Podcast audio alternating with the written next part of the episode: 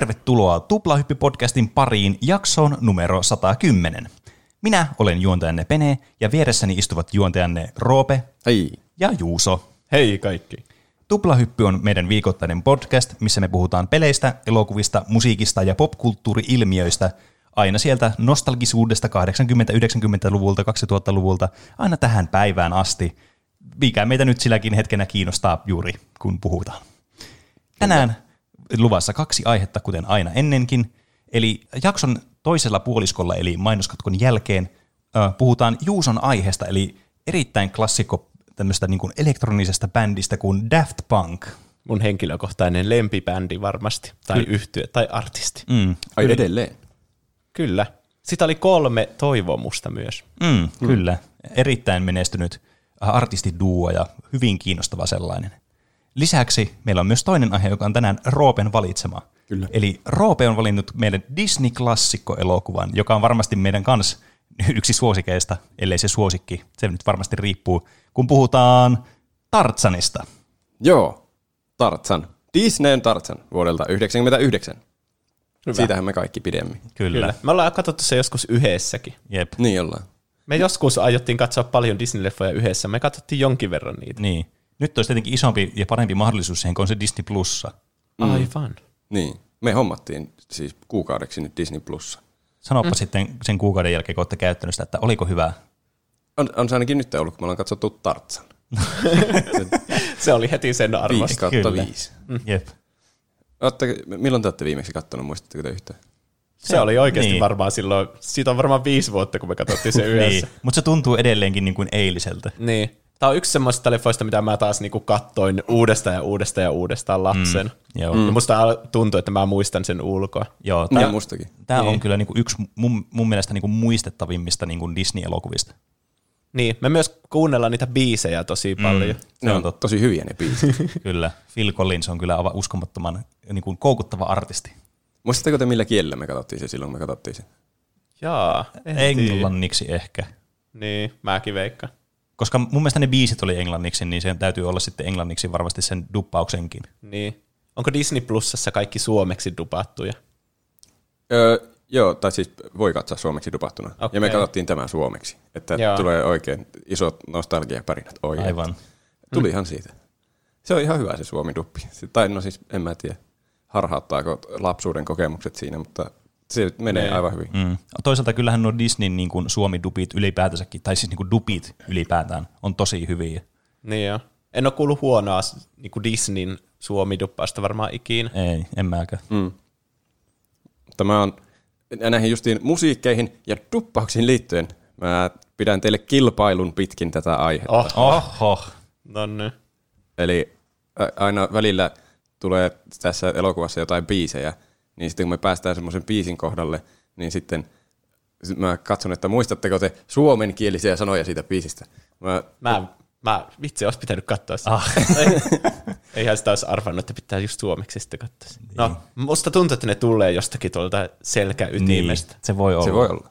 Mä sanon siis englanniksi eh, niitä sanoja eh, sen verran, kun mä oon kirjoittanut tänne jostain kohtaa aina.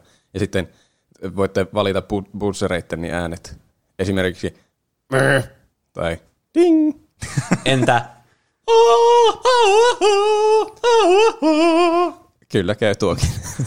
Oliko ne tarkoitus olla se Tartsanin huuto? Oli. Oliko se huono? Tuo kuulosti enemmän ehkä joltakin Coldplayn biisi introlta. tai joku kuoro, josta kuuluu vain yksi henkilö. No, mä en osaa tehdä niin miehekästä huutoa ehkä. M- mutta niin, valmistautukaa sitä varten. Minkälaiset säännöt siinä pitäisi olla? Mä en miettinyt tätä kovin niin loppuun asti. Laskekaa omat pisteeni, koska mä en muista varmaan niitä. Ja se kumpi niin painaa kuvitteellista nappulansa ensin, niin sitten saa vastausvaihtoehtoa vuoron. Ja jos, Okei. jos se ei muista, niin, niin toinen voi sitten yrittää. Joo. Ja sitten se, joka, jos se jälkimmäinen saa sen pisteen siltä kierrokselta, niin se saa automaattisesti arvata ensiksi sitten seuraavan kierroksen. Oho, no niin. Okei. Okay. Kuulostaa on ihan loppuun säännöt. asti mietityltä. Niin. Nyt on kyllä melkoinen hybridiaihe. Se tuli tässä mietittyä loppuun asti. Mm. Eli no, puhutaan Tartsanista myös, eikä pelkästään biiseistä. Tiedättekö, milloin Tartsan on syntynyt? Siis ai Tartsan niin se henkilö vai tämä niin kirja vai? Se henkilö mukaan. Eikö se ollut kotoisin sieltä Englannista? Se oli Sitten. ehkä, se, niin, se oli johonkin tuohon niin, äh, varmaan semmoiseen, niin kuin, mik, miksi sitä kutsutaan semmoinen, kun ne meni, valtiot meni toiseen valtioon, oli silleen, tämä on nyt meidän omaisuutta. Siirto Siirtoaika, siirtomaa valtioaikaan. banaanivaltioita. Vai mitä? No, Tämä ei ole vielä, tästä ei saa pisteitä. En mä, mä oon hirveän huono. se on semmoinen, ne pukeutuu sille Victorian ajan Englannin niin. tyylille. Enkä mä sitä vuotta oikeastaan edes hakenut, vaan päivää. Koska se on syntynyt 22.11. 1888. Eli se on synttärit tänään. Ai, Oho, ajankohtainen aihe. Onneksi olkoon Tartsan. mä luulen, että tässä kysyttiin niin kuin minä vuonna se on syntynyt. niin. Mm. Aika jännä kyllä. Ja sillä, se tuon elokuvan Suomen ensi ilta oli 3.12.99, eli sekin on aika lähellä. Mm, Monella tapaa ajankohtainen aihe. kyllä. Mutta niin, se itse elokuva. Se oli mahtava nostalgia-elokuva. Mutta se oli lyhyempi kuin mä muistin. Se entisaikaan elokuvat oli vissiin lyhyempi.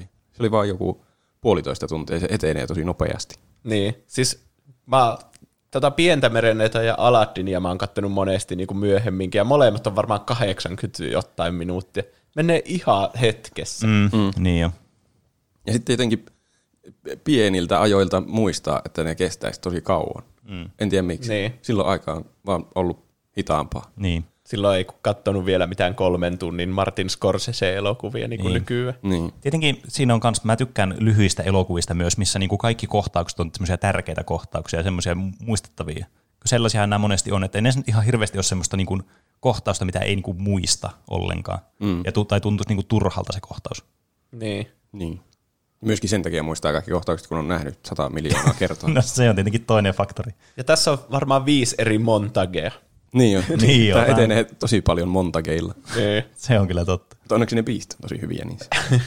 Tiesittekö, että tässä on ääninäyttelijöinä Seppo ja Ulla Taalasmaa, Mitä? okei. Jarmo Koski ja Maija-Liisa Peuhu. Mitkä hahmot ne on? Ne oli kreditattu jonakin niinku sivuääninä vaan. Mä luulen, että ainakin se Ulla oli yksi niistä norsuista siellä lammikossa. Niistä vanhemmista norsuista. Aa, niin joo. Okei. Ö, Tämä pohjautuu, tämä ei ole siis alkuperäinen elokuva, tämä pohjautuu Edgar Rice Burroughsin Tartsan kirjasarjaan, josta tuli 1912 jo ensimmäinen kirja.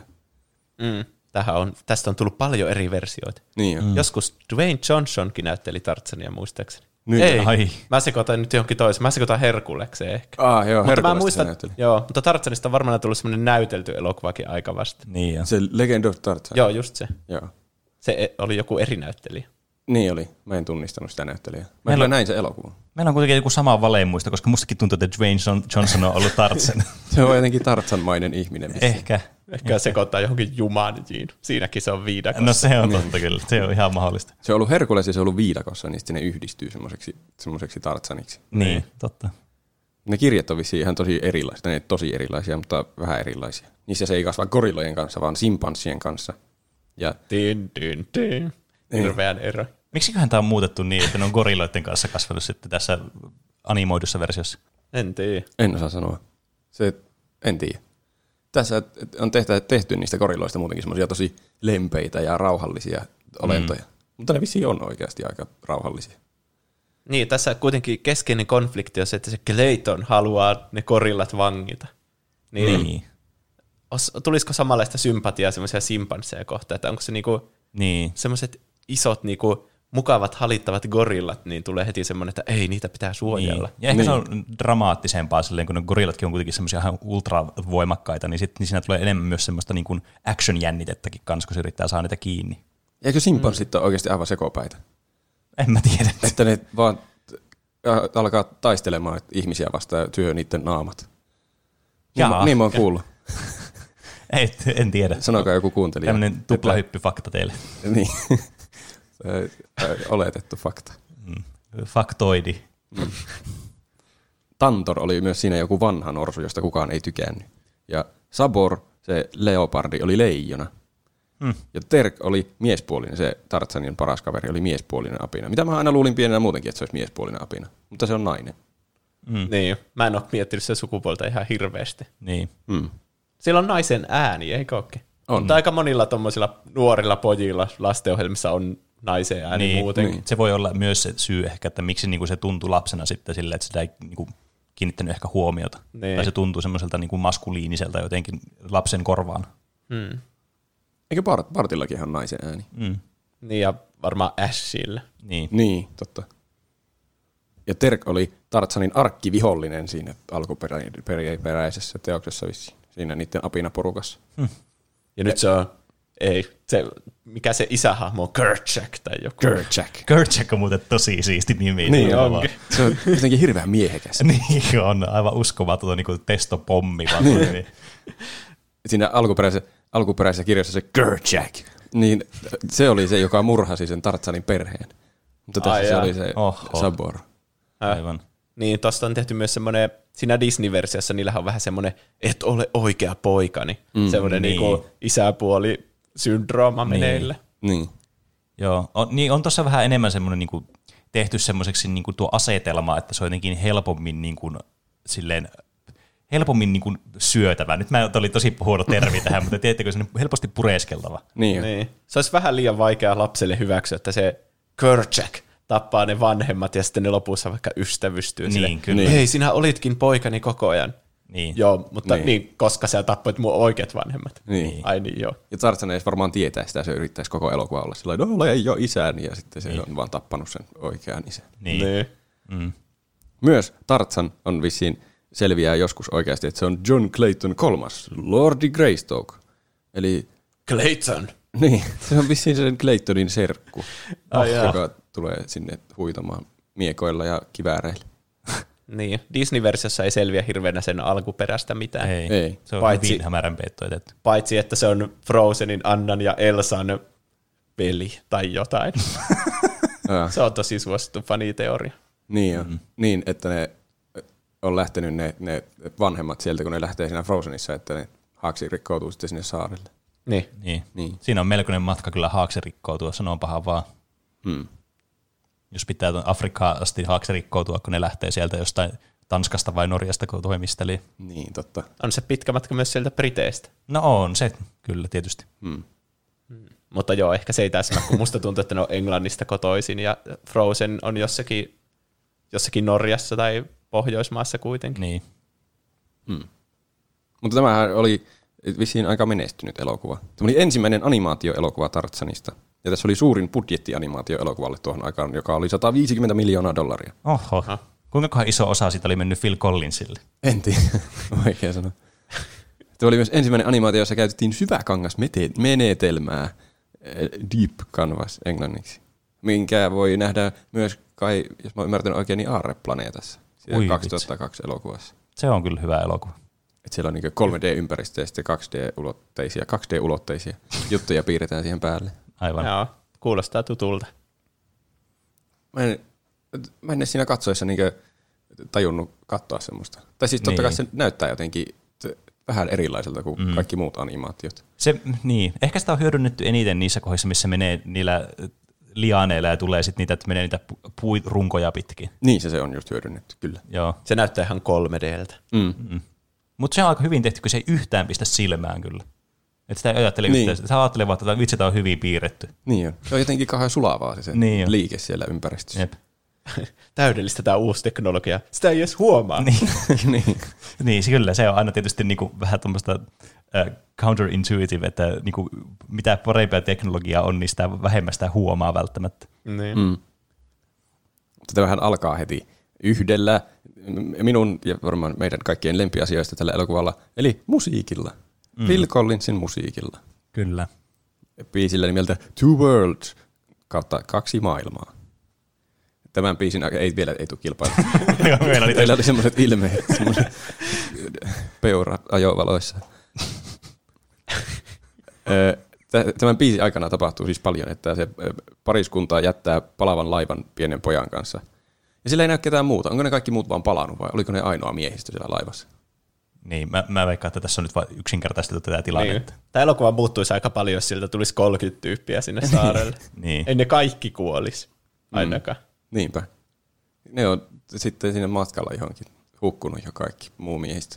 Tai sitten jäänyt sinne ruuman uumeniin. Mm. Onpa surullista. Mutta tämä pariskunta vauvansa kanssa pääsee sinne viidakkoon rannalle ja rakentaa puuhun majan. Semmoisen tosi hienon majan rakentavat. Mm, kyllä. Ja niillä on paljon semmoisia tärkeitä esineitä siellä mukana. En tiedä, onko ne huuhtautunut kaikki sitten sinne rannalle. Mm. Niin, olisi aika erikoista, että ne ottaisi kaikki ne asiat mukaan sinne sieltä braavasta laivasta. Niin. niin, onko ne kaikki, ei kun niin, mä mietin sitä astiakohtaista, missä ne apinat soittaa niitä astioita, mutta ne on sitten niitä uusia, joita on tuotu sitten myöhemmin. Niin, niitä tutkimusmatkailijoita. Niin, mm. Kyllä. Niin. Siellä oli, siellä oli kaikkia jotakin semmoisia nyökkäyksiä ja muita Disney-elokuvia kohden. Ja siellä oli se kaunottareista ja hirviöistä niitä teekuppiastiastoja. Niin, niin. Mutta se meni ohi aiheen. Nämä, nämä siis rakentaa sen majan, ja sitten sinne jossain vaiheessa tulee se Sabor, se leopardi. Onko se leopardi? Kai se on leopardi. Niin. En, en mä ainakaan muista, että se olisi ollut joku muu. Se on semmoinen keltainen ja pilkullinen, mm. ja sillä on hampaat. Ja sitä vastaan pitää Kingdom Heartsissa taistella joku kolme kertaa. Aina pakenee niin, sinne viidakkoon. Ah, mä en muista. Ei, kun muistanpas. Joo. Hmm. Niin oli. Se tulee sinne ja tappaa ne Tartsanin vanhemmat. Ja sitten saman biisin aikana se käy tappamassa myös sen gorillaperheen pienen lapsen. Mm. Että siinä vaiheessa tuota mun tyttöystävä oli sillä että mitä, kuuliko tuo pikku gorilla? Tämä on ihan kamala elokuva. että tämä on siis tosi raaka. Tämä on paljon raaempi kuin mitä mä muistan. Niin, siis t- tässä on kyllä aika tommosia niin kuin järkyttäviä kohtauksia tässä elokuvissa. Niin kuin monesti nuo kuolemat tässä on jotenkin tosi dramaattisia. Niin, mä, mä vaan mietin, että se, oliko se Sabor sen nimi? Mm. Se vaan laittoi nuo palaset kohdalleen, että tämä elokuva juoni voi lähteä niin, liikkeelle. Niin, tuo pitää kuolla, niin sitten tuo poika voi tulla niille uudeksi gorilla lapseksi. Niin, kyllä. kyllä. Eli tämä on kaikki Saborin ansiota, että mekin tehdään tätä aihetta. Täällä. Niin, kyllä. Niin. Siellä oli vissiin alun perin myös joku poistettu kohtaus, jossa näytetään, kun se Sabor oikeasti tappaa sen Tartsanin isän. Mutta se oli onneksi otettu pois siitä. No mä haluaisin nyt kyllä ehdottomasti nähdä niin mäkin, mutta en tiedä mistä se. Se on jos jollakin kak- kakkoslevyllä varmasti. Hmm. Niin tuosta Saporista on kyllä tehty selvästi tuommoinen oikein paha pahis. Mm, Vaikka eihän se ole sillä mitenkään paha, se on vaan niin, leopardi. Niin, sillä on vaan tämmöinen murha montage tuossa alussa. Niin. Ainut eläin, joka ei osaa puhua. Niin. Tai se ei ainakaan puhu. Ai niin, totta. Voihan se vaan olla hiljaa. niin. tai sitten sitä ei ymmärretä, kun muut on apinoita tai ihmisiä. Niin. Niin se puhuu semmoista ärjymiskieltä. Mm. Tai norsuja tai mitä muuta niin. siellä Mutta on. Niin, norsut... norsut on kyllä puhuu. Niin. Mm, totta. Ehkä se ei halua vaan, että se identiteetti paljastuu, niin se ei halua puhua, että sen ääntä ei voi kuulla. Mä löysin IMDBstä nippelitiedon, joka oli erikoinen. Hei, saatte tästä ensimmäisen pisteen kilpailua varten. No niin. Kumpi arvaa lähemmäs, montako semmoista pilkkua Saborilla on? Saatte arvata samalla tarkkuudella kuin mitä tämä on, tämä IMDB-fakta. 50. Öm, 78. Kyllä Juuso voitti, koska Saborilla on pilkkuja 30 70. Mitä? Ei tuo nyt tarkoita yhtään mitään. Siinä on aika iso haarukka. Sehän voi olla 70, jolloin mä voitan. Eikä ollutkin siinä IMDB-faktassa 0 kautta 500 löysi tämän kiinnostavan Ei, siinä oli, jotakin, siinä oli jotakin, monta kymmentä oli mun mielestä löytänyt sen kiinnostavan Ö, niin. Juusolle piste. No, yes. Tämä ei nyt ollut kyllä yhtään reilua. Juuso pääsi sen haarukan sisään. Mä johdan. Tämä arvioidaan mielivaltaisesti tämä kilpailu. Mm. Ö, tuota, sitten tässä myös, kun kaikki tarvittavat henkilöt on tapettu, niin tämä kala, tämä äiti-apina, onko gorilla apinoita? Ei ne taida edes olla. Niin, onko ne oma juttunsa? Niin. Äiti gorilla havaitsee sen lapsen itkun jostain toiselta puolen viidakkoa ja lähtee hakemaan sitä sillä kunnianhimoisesti. Ja sitten siinä vaiheessa taitaa loppua se biisi, kun se pääsee sinne majaan. Mm. Mutta nyt saatte mahdollisuuden saada lisää pisteitä. Nonni. Eli tästä Two Worlds, kaksi maailmaa biisistä sanoja. Ensimmäiset sanat kuuluvat näin. Mä lausun ne runollisesti, että te saatte itse miettiä melodian siihen. Raise your head up, myös ralli englannissa. Lift high the load. Take strength from those that need you. Ja no meidän pitäisi nyt muistaa, miten se alkaa suomeksi se biisi. Tuo ei olla edes se alku. Niin tuo vaan jostakin kohtaa sitä biisiä, niinkö? Mm. Mä, ding! Joo. Tää oli, mulla tuli tää, tää en mä itse asiassa muista, että on, tää on itse asiassa varmaan eri biisistä, nyt mä aloin miettimään. Mutta mä vastaan siitä huolimatta sen, kun mulla tuli se mieleen. Hei, jos mä, jos mä koitan sitä rytmiä edes. Okay. Sillain. Ehkä te sitten tajuatte, mistä kohtaa se on. Raise your head up, lift high the load, take strength from those that need you. Okei, okay, hyvä, että mä en vastannut. Mä olisin ollut no, nolona tässä koko podcast katsomon edessä. Hmm. Juuso näyttää siltä, niin kuin se olisi lähellä jo keksiä. Mä ehkä niinku muistan tämän kertosäkkeen nyt päässäni, mutta mä en noita englanninkielisiä sanoja oikeassa sovittaa siihen. Siis mulla on iso ongelma siinä, kun mä kuuntelen tätä aina siis englanniksi tätä elokuvaa. Mä oon nää, joskus kuullut suomeksi nämä biisit, mutta mä en nyt yliin katsonut tämän kerran tai kahdesti suomeksi tämä elokuva. Voimme skipata tämä ensimmäinen myös tuossa. Okei. Usko siihen, minkä tiedät varmaan. Sä käyt ja maailma ja... Väärin. Luotathan. Ja a, onko tämä ihan eri biisi? Ei, tämä on sama biisi, mutta eri kohta. Sä löydät onnen maan. Voi helvetti, tuo on varmaan ainut, minkä mä muistan siitä. Sä teit niin. Peneelle elämän helpoksi. Paratiisi viidakon. Hetkinen. Arvaako Pene jotakin? Jos sä pääset lähemmäs, niin sä saat pisteen tästä. Jos mä pääsen lähemmäs. Joo. Miten, miten, miten tuo niinku... Joo, sulla ei mennyt yhtään sanaa oikein. Eli mun tässä on yksi sana oikein. Joo. Koita vaikka tylysti suomentaa tuo. No kun mä en muista. Sanoppa nyt uudestaan se englanniksi. Raise your head up, lift high the load. Take strength from those that need you. Nosta sun pää ja nosta joku lasti. se oli lähempänä kuin Juuso. Penelle piste. What? Meni oikeasti. Pääsi nosta taakkasi ja saat voiman rakkaimmilta. Mä en muista tuommoista yhtään. Hmm. Se ehkä vaikuttaa se, että mä katsoin tämän ihan vasta tämän elokuvan. Mutta no, mä sain joka tapauksessa pisteen. Kyllä. Tämä on Sä... ihan mielivaltainen. Tämä niin on. Pene saa edun nyt tähän seuraavaan, jossa Juuso auttoi kyllä suuresti tuossa äskeisessä. Eli tämä kuuluu näin. Put your faith in what you most believe in. Two worlds, one family. Trust your heart, let fate decide to guide these lies we see. Mutta eihän, se, eihän mä aloita, kun mä vastasin oikein äsken. Niin, mutta kun Juuso dingas ennen sua. Ei kun oo, ei, ei, mutta kun, eikö se mennyt silleen, että jos mä vastaan oikein, niin sitten seuraavaan, niin toinen saa automaattisesti aloittaa. Se, joka vastasi viimeksi väärin. Vai miten se menee? Mä ajattelin sillä, että se, se joka niin painaa summeriansa ensin, mutta ei saa sitä pistettä, niin saa semmoisen niin tavallaan handicapin seuraavalle vuorolle, että se toinen saa aloittaa sen. No niin, mä halusinkin kuulla, kun Pene laulaa. Mä, mä haluan sanoa, että mä, mä siis aivan surkea näissä peleissä. Jos ette, jos ette ole kuunnellut paljon näitä meidän podcastin pelejä, mitä meillä on, niin mä oon aivan niin kuin paska näissä. Mä unohdin jo, miten, miten ne sanat meni, mitä Juuso sanoi tuossa aikaisemmin. Tämä oli myös vaikea arvioida, että kuinka hyvin nuo voi muistaa niin ulkomuistista vuosien jälkeen. Helppo homma. Voit sä passata Juusolle tämän? Mä passaan, kun mä en halua nolata itseäni tässä nyt. Kun mä oon varma siitä, että Juuso pistetään väärin, ja sitten mä voin ratsastaa sille. Usko siihen, minkä tiedät varmaan. Sä käy ja maailma ja Joo. luota vaan ja aikanaan sä löydät onnen maan. Täydellistä. Yes! Onneksi olkoon.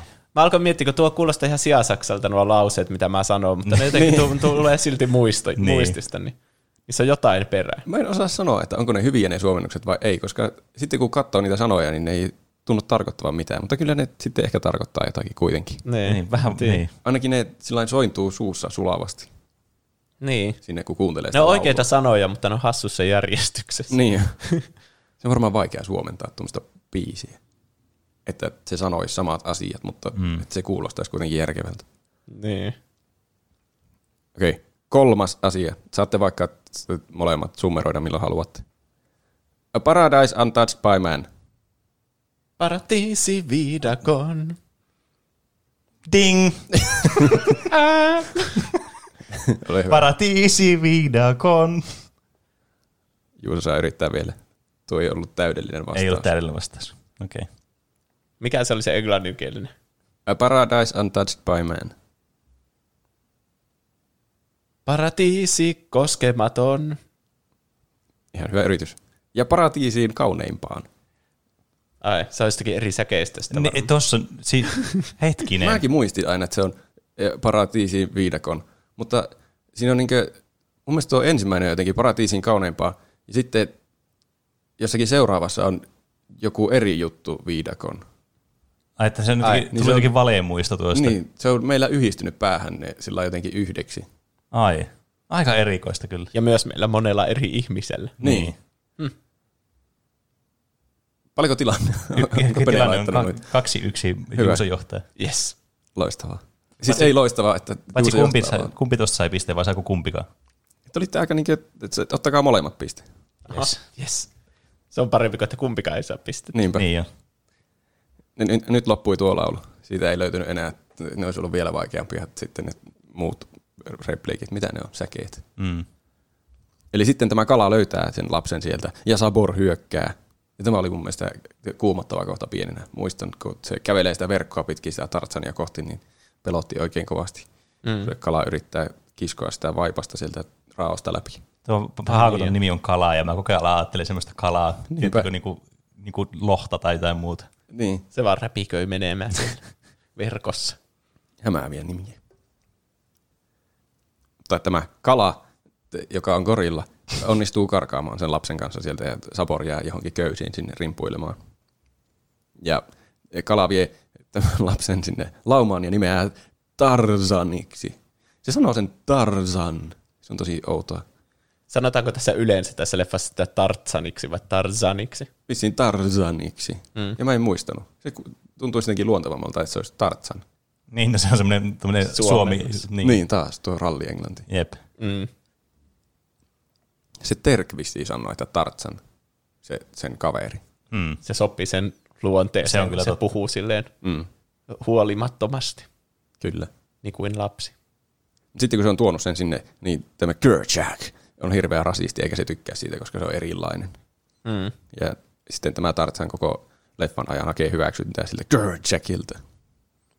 Ja jossain näillä kohdin kala laulaa semmoisena kehtolauluna tälle Tarzanille You'll be in my heart, tai sä oot sielussain.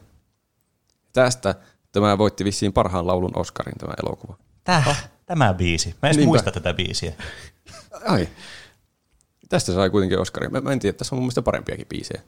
Mutta tästä tuli Oscari. Ja mm. tämä koko elokuva sai vissiin Oscar-ehdokkuuden parhaasta musiikista, mutta sitä se ei voittanut. En muuten katsonut, kuka voitti. No niin, kilpailu jatkuu. Jaha. Ö, ensimmäinen asia. Come stop your crying, it will be all right. Tämä nyt, tässä auttaisi nyt, kun muistaa tämän biisin. Niin, mäkään en muista yhtä. Mä muistan vaan ne Phil Collins niin, laulamat suunnille.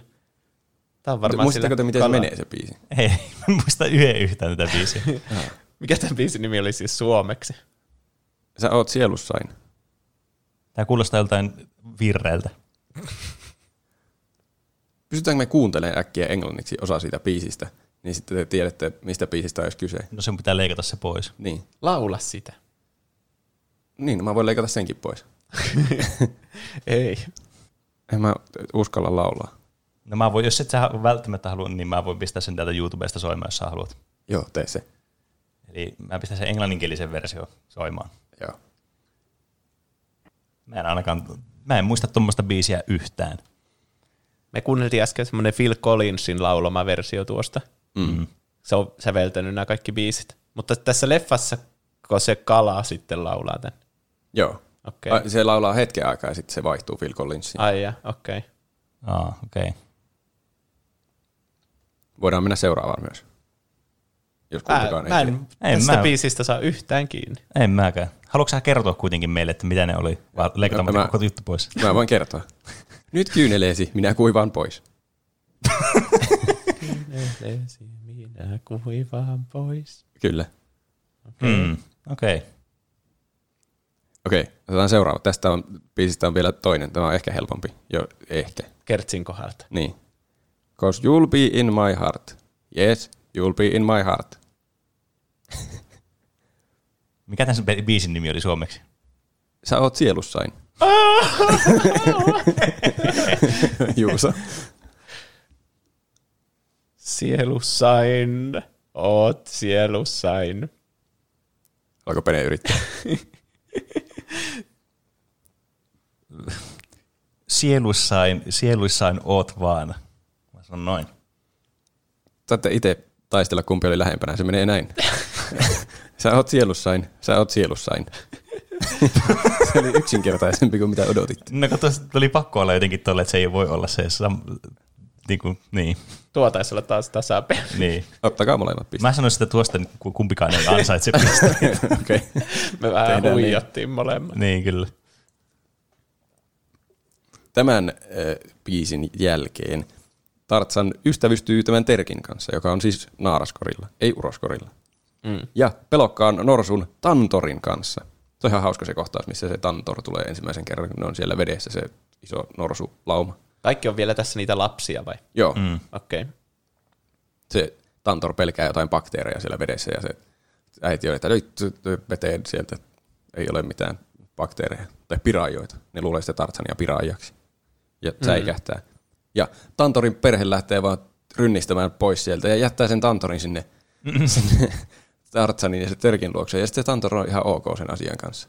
Mä vasta jälkeenpäin täysin, että mitä, että ne vaan hylkäsi sen pienen norsun sinne ja sitten siellä tuli niiden kaveri. Ja sitä ei mainita mitenkään, että sen perhe on nyt hyljännyt sen. Aika niin, Eikö näitä muita norsuja näytteitä koko elokuvassa ennen? En mä ainakaan muista. Ehkä ne tulee siinä ihan lopussa jotenkin taistelemaan, tai sitten ei. En muista ketään siellä. Siellä oli kaikkia eläimiä, tuli takaisin sinne. Hmm. Mutta että ei sitä ainakaan mitenkään oteta uudestaan esille, että se on joskus ollut norsuperheessäkin. Mä veikkaan, että eläimille voi käydä noin. Mm. Oletteko te nähnyt vaikka sen, missä semmoinen sorsa äiti kävelee jotain tietä pitkiä, sillä on perässä niitä pikkusorsia mm. tai ankkoja tai mitä onkaan. Sitten ne, se äiti vaan menee mukavasti semmoisen viemäriin yli, ja sitten ne kaikki lapset tippuu sinne, kun ne kolot on niin isoja siinä viemärissä, ja sitten se katsoo taaksepäin, niin niitä ei enää Herranen aika. Tuolla saattaa vahingossa käydä. Niin. Mutta norsuille. Ei sorsat osaa ajatella, mikä kolo on liian iso lapsi. niin. Joku minisorsa ei tajua, että se ei voi vaan seurata koloon. niin. Sen vaisto on vaan seurata sitä äitiä. Niin. Sitten se tippuu koloon. Ei. Mutta sama, mutta norsulle. Tuo on jotenkin kuvaava tästä koko elokuvasta. Tässä kaikki jotenkin hyljätään perheistään tai ne kuolee mm. raasti vaan yhtäkkiä. Hmm. Ihan niin kuin tässä olisi joku teema. Niin, luonnon lait. Sitten Tartsan kasvaa isoksi mieheksi, e, jopa aikamieheksi. Mahtavan biisin säästämänä. Ai vitsi, nyt. Tämä nyt, on hyvä. Tämä tietää. Eli Son of a Man, aikamies. Tämän biisin aikana se taitaa skeittailla siellä 3D-puissa. Mm. Ne oli vissiin käyttänyt Tony Hawkia jotenkin inspiraationa tai mallina niihin mm. siihen puuluistelukohtauksiin. Tämä Aha. oli sitä pro skaterin kulta-aikaa. Mm. Mm. Mm. Eli kilpailu jatkuu. Öö, ensimmäinen asia. Oh, the power to be strong and the wisdom to be wise. All these things will come to you in time. Tämä on paha, kun tuommoisia niin sanoja tulee vaan keskeltä niin kuin biisiä jostakin. Tämä on mun mielestä ihan alusta. Onko se ihan alusta? On. Okei. Okay. Voimme kuunnella taas se biisi. Haluatteko kuunnella sen biisi? Riippuu teistä. Juuso näyttää siltä, että se ei halua. Niin mä yritän sapää, niin se kertsi tulee tosi helposti mieleen, niin. mutta mm. mistä se säkeistö alkaa? No voidaan me kuunnella se mun puolesta. Sitten Roope joutuu leikkaamaan. Ei se hättä. Mä luulen, että tästä voi tulla jopa semmoinen, että kun mä sanon nämä sanat, niin te olette, että aah, niinpä on. Mä voin koittaa. Koko ajan. Joo. Kuka voiman hallitsee, ja on viisas toimissaan. Ei huono. Okei. Okay. Haluaako Pene koittaa? Mun täytyy sanoa, että mä en niin kuin, muista tuota paremmin noita sanoja. Mä, mä jätän tuon nyt Juuson, tai sun analyysi, että saako Juuso pisteen tuosta. Kyllä mun mielestä Juuso saa pisteen. Si- siinä oli vielä vähän lisää. Joka voiman hallitsee ja on viisas toimissaan, kaiken saada voihan aikanaan. Okay. Kyllä mä sanoisin, että se on pisteen arvoinen suoritus. Yes. Hyvä. Tilanne siirtyy neljään kahteen. Mm. Ai ai. kumpi on parempi muistamaan Tartsania? kumpi on parempi muistamaan sano, sanoja vai jostakin? Okei, okay, tästä on vielä toinen. Someday you'll walk tall with pride, son of man, a man in time you'll be. Ding! Ole Ei kun vitsi, missä mä muistan, että tämä tulee ennen sitä. Mä muistan, että se loppuu siihen, että aikamies on mies hän aikanaan, mikä on mun mielestä aivan loistava. Niin kuin... Siinä on hyvä käännös. Niin, niin on. Se on kyllä. Mutta pitääkö tuossa olla vielä ennen sitä jotakin? No sä voit mä... sanoa sen tai olla sanomatta. Juuso voi koittaa myös niin. sun jälkeen. No mä jätän tuon tuohon, koska mä veikkaan, että jos Juuso ei muista niitä, niin mä saan sitten pisteen tuosta. Ehkä. Mistä kohti se piti siis aloittaa? Siinä on niin yksi rivi ennen sitä, mitä Pene sanoi. Someday you'll walk tall with pride. Sano mä enemmän niin tämä Haluatteko taas kuunnella sitä? Haluatko? Niin, että jos kuulee englanniksi, niin ehkä muistaisi siitä. Niin, haluatko mm. kuunnella vaan? Ai, että nämä on hyviä biisejä. Niin on. Kuuntelijoiden täytyy kuunnella nämä kaikki biisit, nämä on mahtavia. Jo, moni on varmasti jo kuunnellutkin nämä biisit. Taivaisiin. En muista. Aika mies on mieshän aikanaan. Eli tämä mun, mun pelaus toimi nyt. Kyllä. Pene niin. käytti loistavaa taktiikkaa. Se olisi ollut suora selkä, olkoon niin. Suora selkä, olkoon niin. Nyt mulla tuli muuta. Vähän en muista. Siis tuo kuulostaa ihan niin kuin hebrealta mulle. Ai Mutta tässä ehkä niin kuin kyllä tulee esille se, että mä oon katsonut tämän niin kuin suurimman osa pelkästään englanniksi. Niin. Mm. Kyllä, niin, jos pienenä on katsonut viimeksi suomeksi, niin niitä niin. ei ehkä muista. Mutta mut tuo on kyllä tuo aika mieshän, mieshän aikana. Mun mielestä on niin kerta kaikki loistavalla Se on kyllä parhaita suomennuksia. Niin näissä. on. Mm. Parempi kuin alkuperäinen. Niin. En, ehkä. Voisiko niin. olla? No siis tuo on vaan ihan täydellinen. Mm. Se on ainakin se, minkä muistaa parhaiten. Toki tämä biisi on ehkä parhaita tästä, niin tätä on kuunnellut niin. eniten. Jep.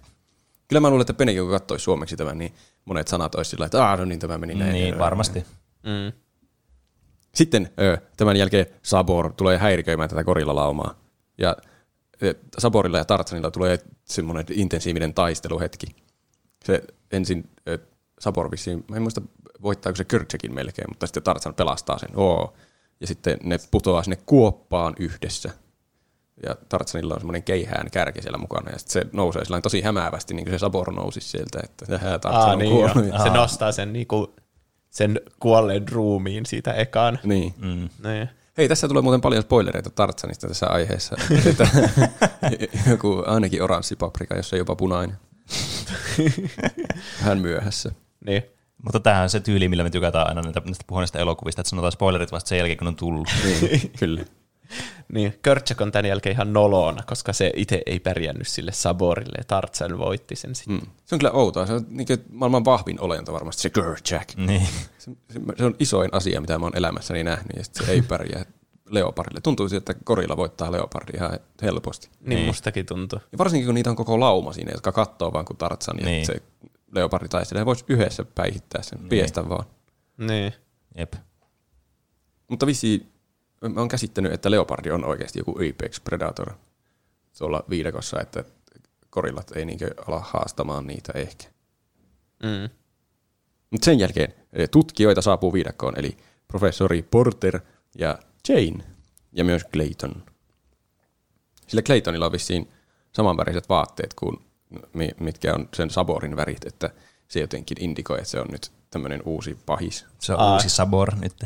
Mm. Niin lapset tajuaa alitajuisesti, että niin. ahaa. Niin. Sitten ja ne lähtee semmoiselle tutkimusmatkalle siellä ja paviaanit alkaa jahtaamaan janeja. Ja sitten miten se päätyi siihen. Siinä oli semmoinen pieni paviaani ja Jane alkoi piirtämään sitä kuvaa ja sitten se vei sen kuvan ja sitten se eskaloitui hirveän semmoiseen chase sequenceen. Ja mm. Tarzan sitten pelastaa Janen sieltä. Ja ne pääsee karkuun paviaaneilta semmoisen puun oksalle. Ja sitten se leijailee joku paviaani, isompi paviaani sen pienen paviaanin kanssa Janen sateenvarjolla alas ja puhuu. Muistatko sen hauskoja. Joo, joo.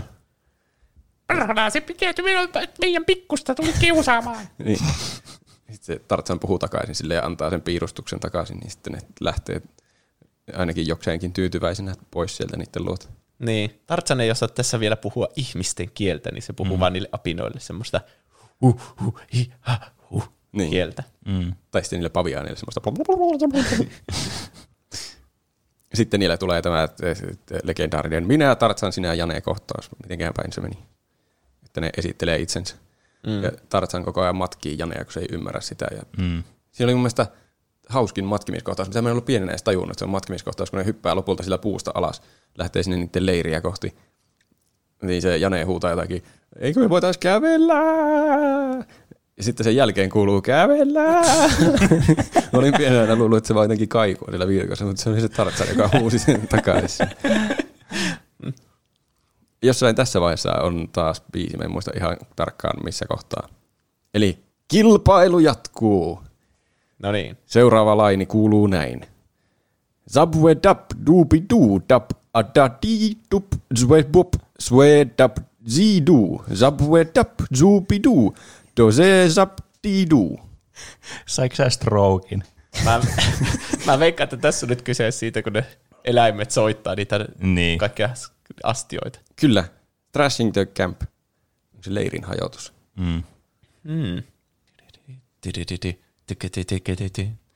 Onko, siis tässä on joku Scatman semmoinen kohta vai? Mä en tiedä, onko tämä ihan sama suomeksi ja englanniksi. Mä en muista tässä niinku mitään sanoja. Niin en mäkään kyllä. Ei tässä ole mitään sanoja. No, miten sä haluat, niin suomennetaan tämä? Mä, mä luulen, että se on tuo ihan sama. Saatte molemmat pisteen. sä vedit sen niin hyvin. Mm. Mm. Miksi, mitä meidän toistamaan? Niin, kyllä. Ei voi tuosta enää parantua. Eli äh, tuota, tässä äh, jossain näillä kohdilla, mä ihan muista, miten tämä elokuva etenee, vaikka mä katsoin sen muutama päivä sitten. Mutta tämä Tarzan alkaa hengaamaan paljon näiden ihmisten kanssa ja siellä niiden ihmisleirissä. Ja opiskelee niiden kanssa englantia mm. ja jotenkin ihmismaailman menoa muutenkin. Mm. Ja ne korillat ei tykkää yhtään siitä, kun se opiskelee ja hengaa ihmisten kanssa. Kyllä. Ja Tarzan ja Jane alkaa tykkäämään kovasti toisistaan. Ja nämä ihmistutkijatyypit haluaisi nähdä ne korillat tai päästä niiden luokse. Jane ja se professori niin tutkimussyistä, että ne tarkastelisi niitä, ja Clayton haluaa tietenkin vangita ne kaikki, koska se on ilkeä ja haluaa rahaa. Mm. Oletteko miettinyt, että tämä on niinku Pocahontas, mutta vaan tehty vähän eri tavalla, ei niin kontroversiaalista aiheesta. Niin. Ai. Siinäkin tulee ne... tapahtuu edes. Mä en muista, onko mä nähnyt sitä milloin. Tai ikinä.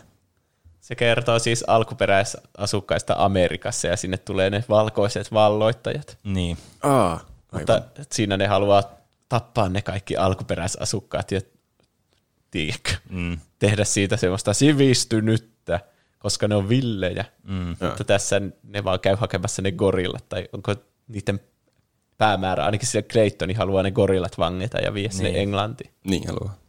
Mutta se ei kerro niille sen muulle tutkimusryhmälle näistä aikeista. Niin, jotka luulee, että ne on vain tutkimassa niitä korilloja. Niin. Ja se mm. Clayton on semmoisena niin turvamiehenä siellä, mm. joka pitää ne turvassa viidakon vaaroilta. Mm. Ja tässä Tartsanin opiskelun montakeissa on yksi parhaista biiseistä, eli kilpailu jatkuu. No niin. Uh, whatever you do, I do it too. Show me everything and tell me how. Mikä tämän biisin nimi niin, oli? Mikä tämä biisi on? Hetkinen, mikä tämä biisin nimi on? Mä oon jostain syystä laittanut sitä ylös. Se on siis tämä, tämä, tämä, onkohan se suomeksi sano vaan, mutta englanniksi se on Strangers Like Me. Aa.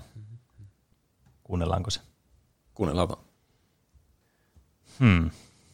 Tämä biisi on kyllä jotenkin vaikeampi suomeksi ehkä kuin nuo muut. Mä, mä oon ainakin tätä kuunnellut itse englanniksi enemmän vissi. Mä en saa tästä oikein mistään kiinni, että miten niin. tämä meni suomeksi. No mä voin arvata. Ding. Arvaa vaan. Öö, mun veikkaus näiden sano, sanojen perusteella menisi jotenkuten näin. Mitä ikinä sä teet, hetkinen, sanonko mä nyt vahingossa niin tälleen niinku, tämmöisellä niinku, puhekielellä. E, niin, puhekielellä. No ihan sama. Mitä ikinä sä teet, niin teen minäkin. Mm. Sä oot tällä hetkellä lähempänä kuin Juus. Niin. Tämä on kyllä siis todella haastavaa. Mä en ajatellutkaan, että tämä on näin haastavaa. Tässä elokuvassa varsinkin niin kuin on tosi hämmentävää sen niin kuin näiden musiikkien kannalta, jos ajattelee niin kuin niitä käännöksiä. kun niin kuin mekin aina puhutaan koko ajan tästä, että tässä on ne hyvät Phil Collinsin biisit, tässä on hyvä Phil Collinsin biisi. Mm. Niin nämä tuntuu vaan Phil Collinsin musiikilta, eikä niin kuin semmoista Disney-musiikilta, ehkä mikä on vaan semmoinen geneerinen Disney-musiikki, joka on käännetty vaan kaikille kielille. Niin on. Ne oli, mun mielestä ne oli jotenkin palkannut Phil Collinsin, että ne jotenkin haluaisi poispäin tässä elokuvassa siitä geneerisestä Disney-musiikista. Niin. Ja se kyllä onnistui. Niin, on hyviä biisejä. Niin, ja sitten varsinkin kun tässä niin kuin, niin kuin vaikea ajatella näitä kappaleita sille, että tämä on niin käännetty joku muu laulaisi nämä, tiedätkö? Mm. Niin se vaikeuttaa tätä kyllä ihan huolella. Kyllä. Mikäköhän se oli suomalainen nimi, joka laulaa näitä? Pekka Kuorikoski ehkä. En laittanut ylös, mutta mä muistan lukeneeni semmoisen nimen jostain. Mä veikkaan jotain, että näyttää se mulle, minkä tiedät. Mm. Tämä oli siis, sä minkä nyt teet, sen myöskin teen. Tahdon kaiken nähdä, kerro pois. Ai. Aa, niin, mä unohdin kokonaan tuon viimeisen osuuden siitä. Mutta sait pisteen. Ki- aa, no niin, yes.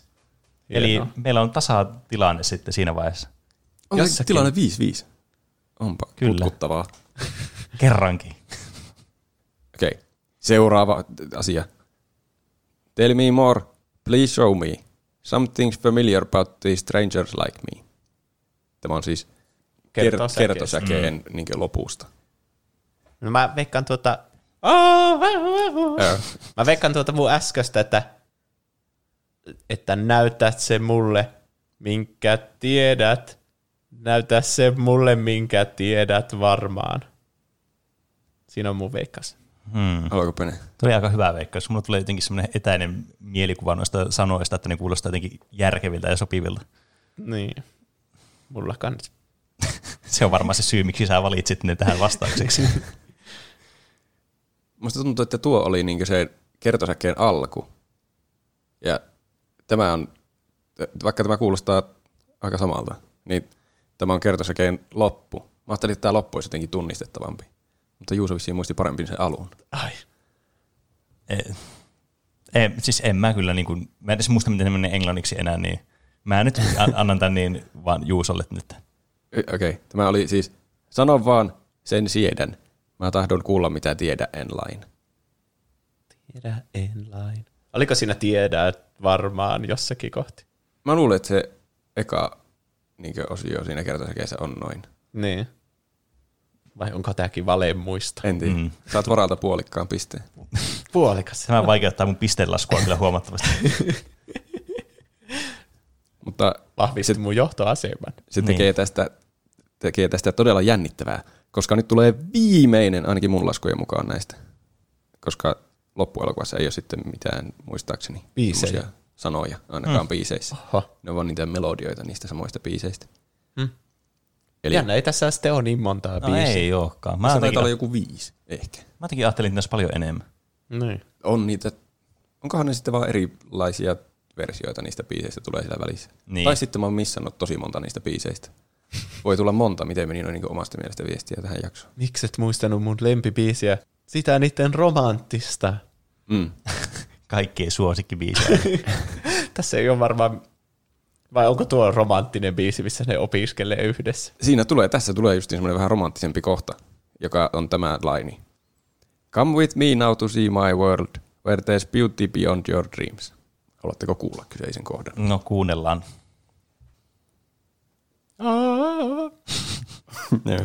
Astu kanssani maailman, jonka mä sulle näyttää saan. Tartu käteeni ja astu viidakkoon. Kyllä. Varten otettava suoritus. Entä Pene? Se oli aika tämmöinen intimidoiva suoritus. Miten ne sanat vielä meni? Come with me now to see my world where there's beauty beyond your dreams.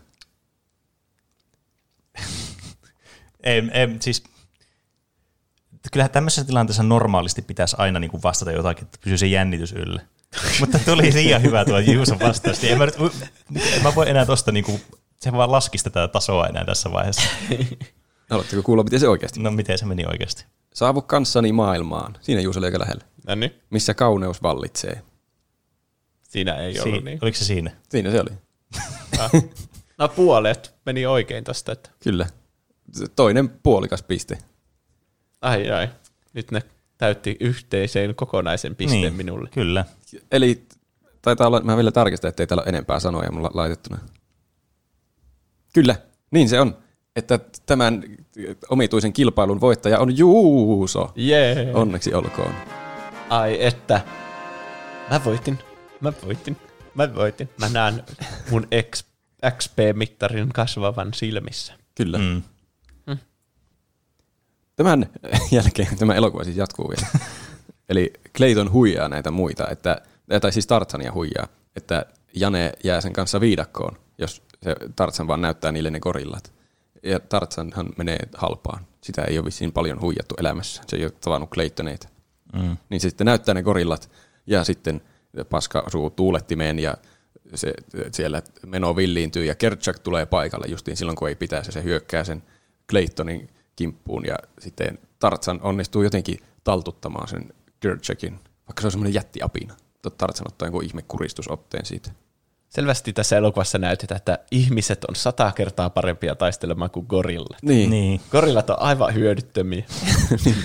Se antaa varmasti väärän kuvan. Joku lapsi lähtee Afrikkaan taistelemaan gorillojen kanssa ja kuolee. Niin. Niin, niin luulisi, että gorilla pelkästään katseella vaan niin tuhoaisi ihmisen tarvittaessa. Mm. Niin.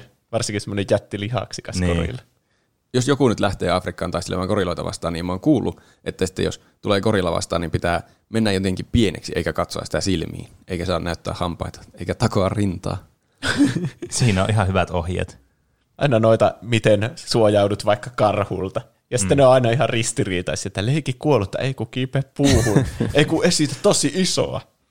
Ne karhujutut on jotenkin ihan mahdottomia. Niin. Koska ni, ni, ni, siinä on joku seitsemän eri karhua ja niille kaikille on eri ohjeet. Mm. Eli eka pitää tunnistaa, mitä lajia niin, se niin. on. Ja niin. sitten jos sä valitset väärän, niin sä vaan niinku instana kuolla. niin. Ja sitten siinä oli, jotenkin oli vielä, että ruskea karhu ja harmaa karhu, niillä on joku, että toisille pitää leikkiä kuollutta ja toisille näyttää isolta ja huuta. Nämä on varmaan molemmat ihan väärin. Mutta, mm. mutta sitten ne karhut näyttää monesti ihan samalta. Ja sitten niin. tämä arvaa. Niin. niin. Että haluatko ne sille, joka, jolle pitää sitä kuollutta, niin näyttää mahdollisimman isolta. niin. niin mä mieluummin leikin kuollutta molemmissa ja toivon, että mä kohta oikeasti kuollut. Niin, 50-50 chance siinä. Kannattaa, toisaalta niin. kannattaa itse katsoa nuo karhusta selviämisohjeet. Nämä oli varmasti aivan päästä heitetty. Joo, niitä ei kannata lainata täältä Tuplahyppi-podcastista. Mm. Me ei haluta varmaan vastuullemme jotain karhukuolemia. Niin. Eikä otetakaan yhtään vastuuta, ei. jos joku näitä meidän ohjeita noudattaa. Kiipeä puuhun ja esitä kuollutta. Eli tässäkin sitten kiivetään puuhun.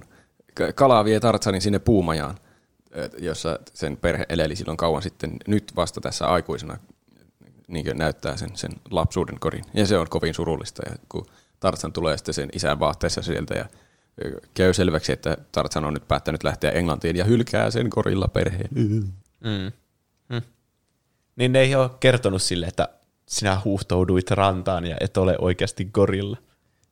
Mä en muista, mitä ne on tässä vaiheessa kertonut sille jossakin kohtaa, se selviää Tartsanille, että sillä on ollut joku alkuperäinenkin perhe, ja sitten se on sille kalalle sillä, että miksi sinä et kertonut, että minulla oli joku perhe. Ja sitten se tässä niin myöhemmin vie sen sinne taloon, että täällä se sen perhe nyt on makaa kuolleena tuossa lattialla. Luorangot vaan näin. Kukaan ei ole siivonnut täällä tietenkään. Mm. Ja ota tässä isäsi puku. Siinä on vähän tuommoisia jakuaarin jälkiä. Niin. Raadeltu ihan riekaleeksi se puku. niin. Tarzan päättää siis lähteä Englantiin Janen kanssa, mutta laivassa on väijytys.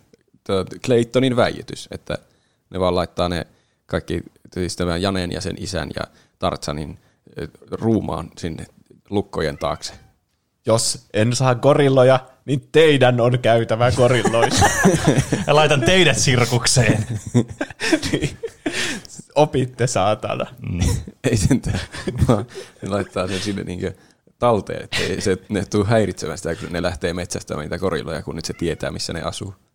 Niin, sillä Claytonilla on tietenkin semmoinen joukko niitä henchmeneja, jotka niinku auttaa sitä, vaikka niiden alkuperäinen tarkoitus olisikin ollut se tutkimusmatka. Niin on. Mm. Niitä ei tainnut tulla mainittua. Silloin on jotakin semmoisia hämärän näköisiä tyyppejä, jotka on tosi ilkeän näköisiä. Mm. Josta heti näkee kaukaa, että hei tuolla on pahat mielessä. Mutta Tartsan ei osaa tunnistaa varmaan semmoisia. Mm. Janein ja sen professori varmasti pitäisi osata tunnistaa ilkeän näköiset ihmiset. Ne on ainoat, jotka on tullut tonne tutkimaan oikeasti. Niin. Sitten on palkannut tuon porukan, jotka tuli niitä korilloja vaan metsästä. Niin. Kauhean sinisilmäistä. Huonoja arvioimaan tuollaisia turvamiehiä. Mm. Öö, tuota, sitten ne lähtee siis Clayton näiden miehineen, menee viidakkoon haalimaan korilloja häkkeihin. Mutta Tert, Tert, Terk ja Tantor tulee ja pelastaa Tartsanin ystävineen sieltä ruumasta. Tantor jotenkin onnistuu kiipeämään semmoista metallikettinkiä pitkin sinne laivan sisään. Tai siis sinne kannelle. Mä en tiedä, miten se onnistuu siinä. Eikö ne, ne on kuitenkin aikuisia tässä vaiheessa? Joo. Se on semmoinen jättinorsu. Ja se kiipeää sinne laivaan. Kyllä. Kettinkiä pitkin. Sitä ei näytä, kun se kiipeää, se vaan on kiivennyt sinne. Aivan. Siellä niin ruumassa yhtäkkiä kaikki menee ihan vinksivunksi ja rupeaa heilumaan ja tärisemään ja sitten se, on, se tulee katosta läpi se tantor. Mm. Eli äh, sitten tuota, siellä on menossa jo korillojen vangitseminen siellä viidakossa, niin Tartsan huutaa viidakosta, kas näin, Juuso, anna mallia.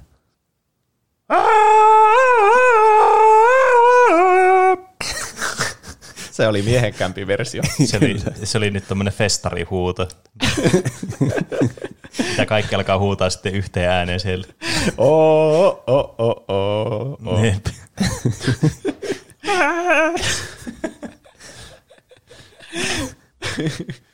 Kyllä. Sieltä Tarzan tulee tuolla tavalla juuri huutaa ja taklaa Claytonin ja sieltä tulee kaikkia niitä eläimiä, niitä, muun muassa niitä paviaaneja, jotka tulee taistelemaan sitten viidakon puolesta. Ja korilloita vapautetaan iloisesti häkeistä tai sillä sillä äkkiä häkeistä ja pahiksi ja laitetaan tilalle häkkeihin. Ja sitten Clayton ampuu Kerchackia kuolettavasti, kun Kerchak on hyppimässä sen kimppuun. Ja oh no. se on kyllä paha, paha tilanne se.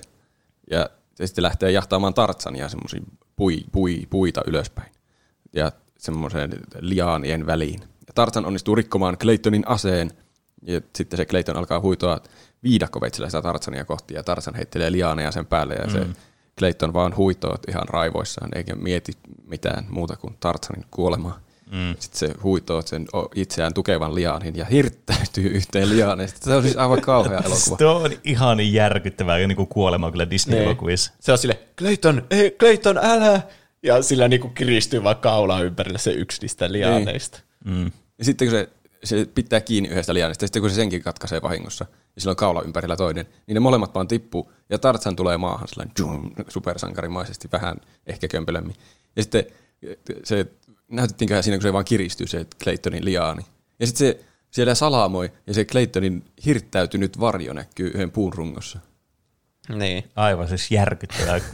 niin, Disney-leffoissa on tapana, että jollakin tavalla se pahis aiheuttaa oman kuolemansa. Niin. Tai sitä ei sille näytetä. Mm. Tämä on vähän samaa sarjaa. Niin. Vaikka hirt itsensä ja siinä näkyy se ruumis vähän. Niin, niin, niin on se, ai, se on kyllä yksi mieleenpainuvimmista niin. Disney-kuolemista. Monesti Disney-kuolemat on kuitenkin semmoisia tippumisia, että tiputaan johonkin korkealta alas.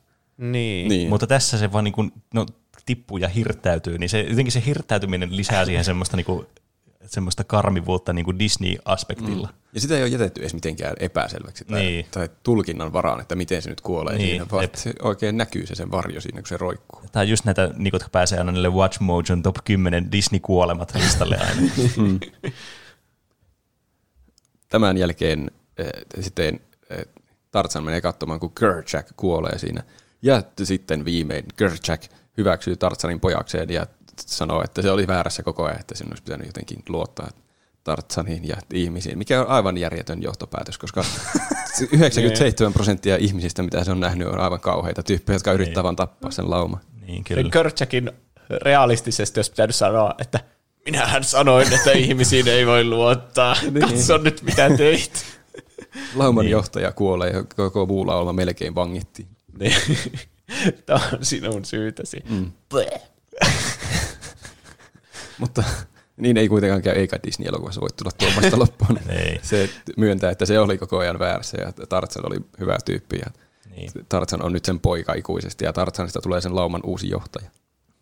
No niin, kaikki meni putkeen siis. Mm. Kyllä. Seuraavana päivänä Jane on lähdössä takaisin Englantiin, mutta se niin kovasti tykkää Tarzanista ja sen isä suostuttelee sitä siellä veneessä, että jää nyt Tarzanin luokse, kun te tykkäätte toisistanne. Niin se vaan jää viidakkoon sitten asumaan. Päättää viime hetkellä, kun on lähdössä jo Englantiin. Että, ja sitten se juoksee sinne takaisin Tartsanin luokse. Mm. Musta tuntuu, että tämä on ehkä muutettu siitä kirjasta kanssa. Musta tuntuu, että Tartsan oikeasti menee sinne Englantiin. Ja sitten Tartsanista on jotain jatko jossa se on siellä Englannissa. Jossakin niissä kirjoissa se kyllä menee Englantiin. Vai sekoitanko mä Pocahontaksen, koska se menee sinne Lontooseen niin. tai jonnekin kanssa? En tiedä. Niin, kyllä. siis kyllä mun mielestä Tartsan niissä alkuperäisissä tarinoissa käy Englannissa ainakin jossain kohtaa. Niin, niin. Mutta sitten tämä professori itse huomaa, että mitä mä teen, että eihän munkaan kannata lähteä Englantiin yksinäni. Ja sen sanavalinta, ainakin suomeksi, on tosi jotenkin karmiva yhdistettynä siihen tekoon, mitä se tekee. Että Kolmen kimppaa! ei, ei siinä mielessä karmiva. Okei. Okay. Se sanoo sille niin veneen jollekin soutajatyypille, joka vie niitä sinne laivaa kohti, että, että mitä mä teen? Hei, te kapteeni siinä, sanokaa, että ette ikinä löytäneet meitä. Viidakkoonhan hukkuu ihmisiä harva se päivä. Ja sitten se hyppää sinne veteen. Aivan. Sitten se tuntuu kahdelta itsemurhalta. Sitten niin. se elokuva loppuu siihen, se ei niin. ikinä tullut rantaan. niin. Kyllä siinä ehkä näytetään vielä, kun ne jotenkin iloisesti elää yhdessä, ne Jane ja professori Tartsan mm. apinoiden mm. kanssa, ei kukorillojen kanssa. Huh. Sen mittainen se. Se oli kyllä. Mahtava elokuva. Mm. Sitten kun ne lähtee ne laiva, niin ne tajuu, että voi helvetti, mistä me niinku saadaan kaikki ruoka ja kaikki, että me selvitään täällä niinku kauemmin niin. kuin viisi päivää. Niin, niillä sentään on semmoinen talo siellä, että niillä on joku beissi ainakin olemassa. Mm. Niin, se minkä se, ne vanhemmat oli rakentanut niin. silloin aikaisemmin. Mm. Totta. On Tartsanikin on elänyt monta kymmentä vuotta. Tai no, mä en tiedä minkä ikäinen se Tartsan siinä niin on. Niin. Mä, musta tuntuu, että se on alle kolmikymppinen, semmoinen mies parhaassa iässä. On. Meidän ikäinen. Mutta siis se Saborhan on koko ajan Sabor. Ja leoparit elää jonkun ehkä vajaa 20 vuotta. Että Aivan. Se Tartsanin pitäisi olla joku niin. 18 V. Niin, siis onhan se tietenkin mahdollista, että se ei ole kovin vanha tässä, koska monesti näissä Disney-elokuvissa myös vähän niin kuin, no, no kaikki nuo ikäjutut ja vaan tosi niin kuin kysymysmerkiksi vai semmoisiksi hämmentäviksi niin kuin mietinnän aiheiksi, että eihän mm. koskaan niin kuin sanota suoraan missään. Niin. Se niin. olisi jännä, miksi sillä on lannevaate päällä, kun ei korilloilla on niin. vaatteita. Ehkä t- se, on, se on varmaan käytännön syystä, että olisi outo elokuva, jos sillä ei olisi. Niin, mä veikkaan, että tämä ei välttämättä ollut niin kuin lapsille suosittu elokuva Jenkeissä silloin. niin. niin. Niin, mulla tuli mieleen, että se kaunottaressa ja hirviössä se hirviö, niin sen pitää löytää se rakkaus ennen kuin se täyttää 13. Niin sehän tuntuu paljon vanhemmalta kuin 13. Onko se oikeasti 13? 13? Näin mä muistelisin. Jestas. Ja miettikää 13-vuotiaan pitää löytää rakkaus ja myös, niin. että se on hirviön näköinen. Se on kyllä nuori. Niin, no nämä on just näitä tämmöisiä vanhoja tarinoita, mihin nämä perustuu. Niin. Mm. Niin. Mutta kyllä. Minusta ainakin mahtava nostalgia-elokuva. Mm. Vaikka etenee paljon montakeilla, mutta montakeissa on mahtavat biisit. Mm. On tämä kyllä siis ihan niin kuin, semmoista taattua Disney-laatua mun oma henkilökohtainen mielipide tästä elokuvasta se, että mä tykkään enemmän niistä musiikeista tässä kuin itse tästä elokuvasta. Mutta on tämä elokuvakin kyllä hyvä. Mm. Mä jään kyllä kaipaamaan tässä sitä, että ne hahmot laulaisi niiden tunteista. Mielestäni se on vähän silleen tyhmää, että varsinkin kun ne biisit on tosi samanlaisia. Ainakin lapsena mulla oli semmoinen tunne, että, että tässä elokuvassa varsinkin, että jaa taas tulee vaan tämmöinen biisi. Mm.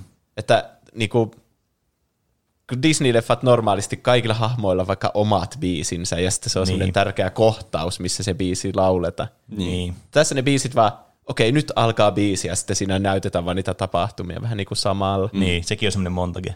Niin. niin. Monet, monet on kyllä justiin sitä mieltä, että miksi Phil Collinsin pitää laulaa kaikki biisit, että miksi ei niin. niillä ole justiin omia biisejä. Niin. Kyllä mä ymmärrän tuon tietysti, että se on olisi enemmän semmoinen Disney-elokuvamaisempi, jos ne niinku laulaisi ne itse hahmot niin, niitä. Niin. Voisiko tätä edes sanoa musiikaaliksi? Ei ehkä. Niin, niin. Mä en niin. tiedä kyllä, mikä on musikaalimääritelmä.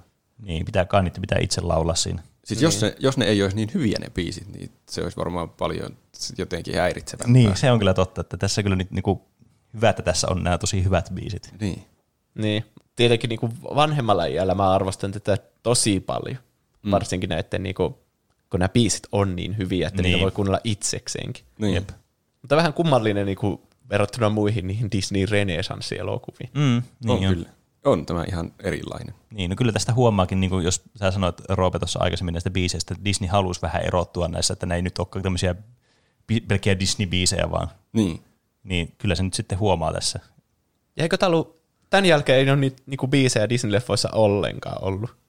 Siis niinku on nyt tullut takaisin, mutta tämän jälkeen tuli tuli Dinosaurus ja Pikkukananen ja Robinsonit ja kaikki ne paskat Disney-leffot. Eikö tämä ollut vipaa tämä... semmoisista hyvistä? Joo, niin. niin taisi olla. Että tähän sitten loppui se mikä renesanssiaika. Hmm. Hmm. Hmm. Hmm. Mutta meillä on nyt menossa Disney-renesanssin renesanssi. Kyllä. Niin. Miksi ihan semmoista po- post-renaissance? en tiedä. Tuleekohan, meneeköhän se semmoisena niin jotenkin sinikäyränä, että nyt on taas menossa renesanssin renesanssi ja sitten tulee taas semmoinen aika, että ei ole renesanssi. Ja sitten tulee renesanssin renesanssin renesanssi. Varmaan. niin, niin kai. Vuosi 2088. Uusi aika. Uudet ihmiset. Mutta sama pahuus elää yhä heidän sisällään. Heti saavuttuani tähän aikaan huomasin, ettei työni ollut todellakaan vielä tehty. Jack, sain paikannettua kohteemme. Kohde on jailbreakattu asiakaspalvelurobotti, joka on sekaantunut alamaailman ja mustan pörssin tapahtumiin. Emme tiedä hänen motiivejaan vielä. Lisäsin hänen sijaintinsa PDAhasi. Selvä, näen hänet. Olen hänen kannoillaan. Jack, muista. Ei aseita. Tarvitsemme hänet ehjänä. Totta kai, totta kai. Enhän minä ikinä. Jack! Jack! Jack!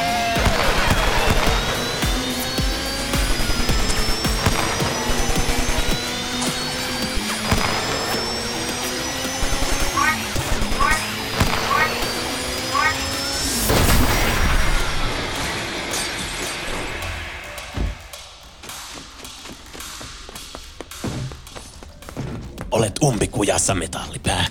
Olet pidätetty ja datasi tullaan analysoimaan jatkotutkimuksia varten. Ha, et saa ikinä dataani Jack. Olin oikeassa, et ole koskaan ollut Jonesin veroinen. Miksi sanoit tuon nimen? Miksi sanoit tuon nimen? Nyt hyvä päästi. Jones! Mistä tunnet Jonesin? Tervetuloa Burger Towniin. Voinko ottaa tilauksenne vastaan? Kirottua! Ei!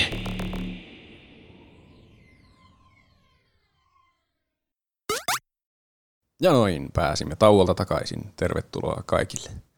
Seuraavana aiheena Juusolla oli aihe Daft Punkista. Kyllä. Tämä on siis toivottu aihe meiltä. Muun muassa Moonlight ja Sumuli on toivonut varsinaisesti Daft Punkia. Sumuli toivoi sitä vissiin nyt tässä viime viikon aikana. Niin Oho. hänen toiveensa Oho. onneksi olkoon se toteutui aika nopeasti. Mm, siinä on kyllä käynyt hieno toivomus se tuuri, tai kaikki mä edellä mainitut. Näin siinä joskus käy, jos toivoo aihetta, niin se tuleekin. Mm, kyllä. Algoritmit asuivat kohdalleen tällä kertaa. Mm. Näin on. Ja sitten Suha Official toivo Interstellar 5555 elokuvaa, joka on Daft Punkin musiikilla säestetty. Mm. No. Tämä on siis mun pitkän ajan suosikkiartisti. Ja sen takia mä kutsunkin sitä varmasti tässä jakso aikana Daft Punkiksi, sille niin dorkamaisesti, enkä halua lausua sitä hienosti, koska sille mä oon tottunut siihen sanomaan. Mm. Aivan. Mä ajattelin aloittaa tämmöistä perustiedosta, että kaikki pääsee kärryille, mikä on Daft Punk ja miksi siitä puhutaan ja näin. Sen lisäksi, että se on meidän suosikki ja sitä on toivottu. Eli Daft Punk on ranskalainen elektronisen musiikin duo, ja se on ollut kuvioissa lähes 30 vuotta ja tehnyt musiikkia useiden nimikkäiden pop-artistien kanssa, josta varmasti monet tietää se ainakin sille nimeltä. Mm. Eli muun muassa The Weekendin kanssa nyt aika vasta. Ne oli ne Starboy ja mikä se toinen oli, Feel It Coming, oli ne biisit, mitkä ne teki. Pharrell Williamsin kanssa hyvin nimekäs sinkku oli Get Lucky. Ja sitten myös Yhdysvaltojen presidenttiehdokkaanakin tunnetun Kanye Westin kanssa on esiintynyt, ja Kanye West on tunnetusti sämplännyt sitten Stronger-biisissä sen mm. Daft Punkia. Ja se, mistä kaikki tunnistaa sen, sen hyvän musiikin lisäksi, nämä niiden robottiasut, jossa ne on aina, mm. kun ne esiintyy julkisesti. Kyllä. eikä ne puhu oikeastaan mitään haastatteluissa tai lavalla tai missä ne nyt ikinä onkaan. Ne vaan on niissä asuissansa ja esittävät, että ne on oikeasti robotteja. Eikö ne haastatteluissakaan sano mitään? No mä oon nähnyt jonkun haastattelun, missä niillä oli pussit päässä. Mä en ole ikinä nähnyt, että ne puhuis silloin, kun niillä on se robotti asuu päällä. Mä veikkaan myös, että se on ehkä mahdotonta. niin, tai se ää, ääni ei oikein kantaudu sinne. Niin. Sieltä kuuluu. Joo, tietysti ihme oli kyllä, Niin, mutta osa tätä viehätystä Daft Punkissa on se, että ne on semmoisia mysteerin verhoamia. Niin, kyllä. Mm. Ne on... Onko ne oikeita robotteja ja ketä siellä on ja sille. Mm. Joo, siis kyllä näette niinku se iso juttu just siinä tuossa mysteerissä, just siinä, että tämä niinku, viedään tämä koko esitys tavallaan sen esityksen ulkopuolelle ja sen musiikin ulkopuolelle, että se on niinku semmoinen niinku suorastaan, ne on niinku semmoisia persoonoja itsessään jo erikseen. Niin. Nämä, nämä ei tunnu normaaleilta artisteilta, semmoisilta, jotka twiittailee ja kertoo, että hei, mulla on tulossa tämä uusi biisi niin. ja nämä ei todellakaan keikkaile usein. Nämä keikkailee niinku kerran kymmenessä vuodessa, jos sitäkään. Niin. Nämä tuntuu enemmän semmoisilta hahmoilta. Mm. Ja just kun varsinkin nämä robottiasut, ja nämä robottiasut on ollut kameona vaikka elokuvissa, niin nämä on just enemmän semmoisia hahmoja. Niin, kyllä. Mitä mieltä te olisitte, jos paljastuisi, että nämä ei ole mitään ihmisiä, vaan nämä on jotain tekoälyjä naamioituneena tuommoiseen ihmismäiseen kuoreen, mutta niiden päät on jäänyt vielä tuommoiseksi roboteiksi. Kaikki sanoa, että... niiden biist on kirjoittanut ne vaan algoritmeillään. Mun täytyy sanoa, että mä olisin jotenkin tosi yllättynyt ja en yllättynyt samaan aikaan. On ainakin joskus ollut ihmisiä ja tässä aiheen aikana selviää se, että milloin ne muuttuu roboteiksi. Ai, okei. Okay. Mutta, ei, mutta no, puhutaan siitä sitten myöhemmin. niin. Mutta mä tykkäisin siitä ajatuksesta, että jos nämä olisi vaikka liian vanhoja tai kuollisi tai jotain, niin joku muu sille salaa alkaisi, nämä niin kuin antaisi sen tittelin vähän niin kuin jollekin, tietenkin semmoiselle, minkä ne itse hyväksyy, Aa. että ne jatkaa niiden sitä elämää niin kuin niin. Daft Punkina. jatkuu mm. ikuisesti. Niin. niin. Mä jotenkin semmoista ajatuksesta tykkäisin. Tietenkin musiikin laatu voisi kärsiä, kun niin. ne on ihan uskomattoman taitavia. Nämä hahmot on siis eh, Thomas Bangalter, mä nyt lausun nääkin tälle suomalaisten, koska mä mietin, onko se eh, Bangalter vai Bangalter vai miten se lausuta. Mä katsoin YouTubesta, että, että how to pronounce Bangalter, niin sitten koska tää on ranskalainen, niin se oli tietenkin kuin Bunkalcher. Miten se kirjoitetaan? Bangalter. Ja sehän lausutaan siis Bangalter. Joo, just tolle. Sieltä se tuli. Thomas Bangalter. Aivan täydellistä. Kädellä pitää tehdä näin. Eikö tuo italialainen juttu? Se on, mä on, teen aina, aina ka, kaikissa Euroopan maissa. Aivan, okei. Okay. niin, se, se tuo Bangalter on siis tämä pitempi tyyppi, jolla on hopea kypärä ja semmoinen ohut visiiri. Mm. Ja sitten lyhyempi tyyppi on Guy Manuel de Homem Cristo. Se, sillä on kultainen kypärä, joka muistaa tämmöistä moottoripyöräilijän kypärää. Tämä on mun mielestä vähempi kypärä. Mä oon aina pitänyt Bankalterin kypärää paljon siistimpänä. Tämä on mun mielestä niin kuin huomattavasti siistimpi. Fight. Kai Manuelin kypärä. Niin, kyllä. Tämä on siis semmoinen, niin kuin, tässä on paljon enemmän semmoisia ulottuvuuksia, ja tämä on semmoinen tosi sliikki. Se toinen näyttää semmoiselta, tiedätkö, jonkun 50-luvun semmoiselta niin kuin robotilta. Niin. Näillä on tosi paljon vaikutteita kaikista retrojutuista. Mm, niin.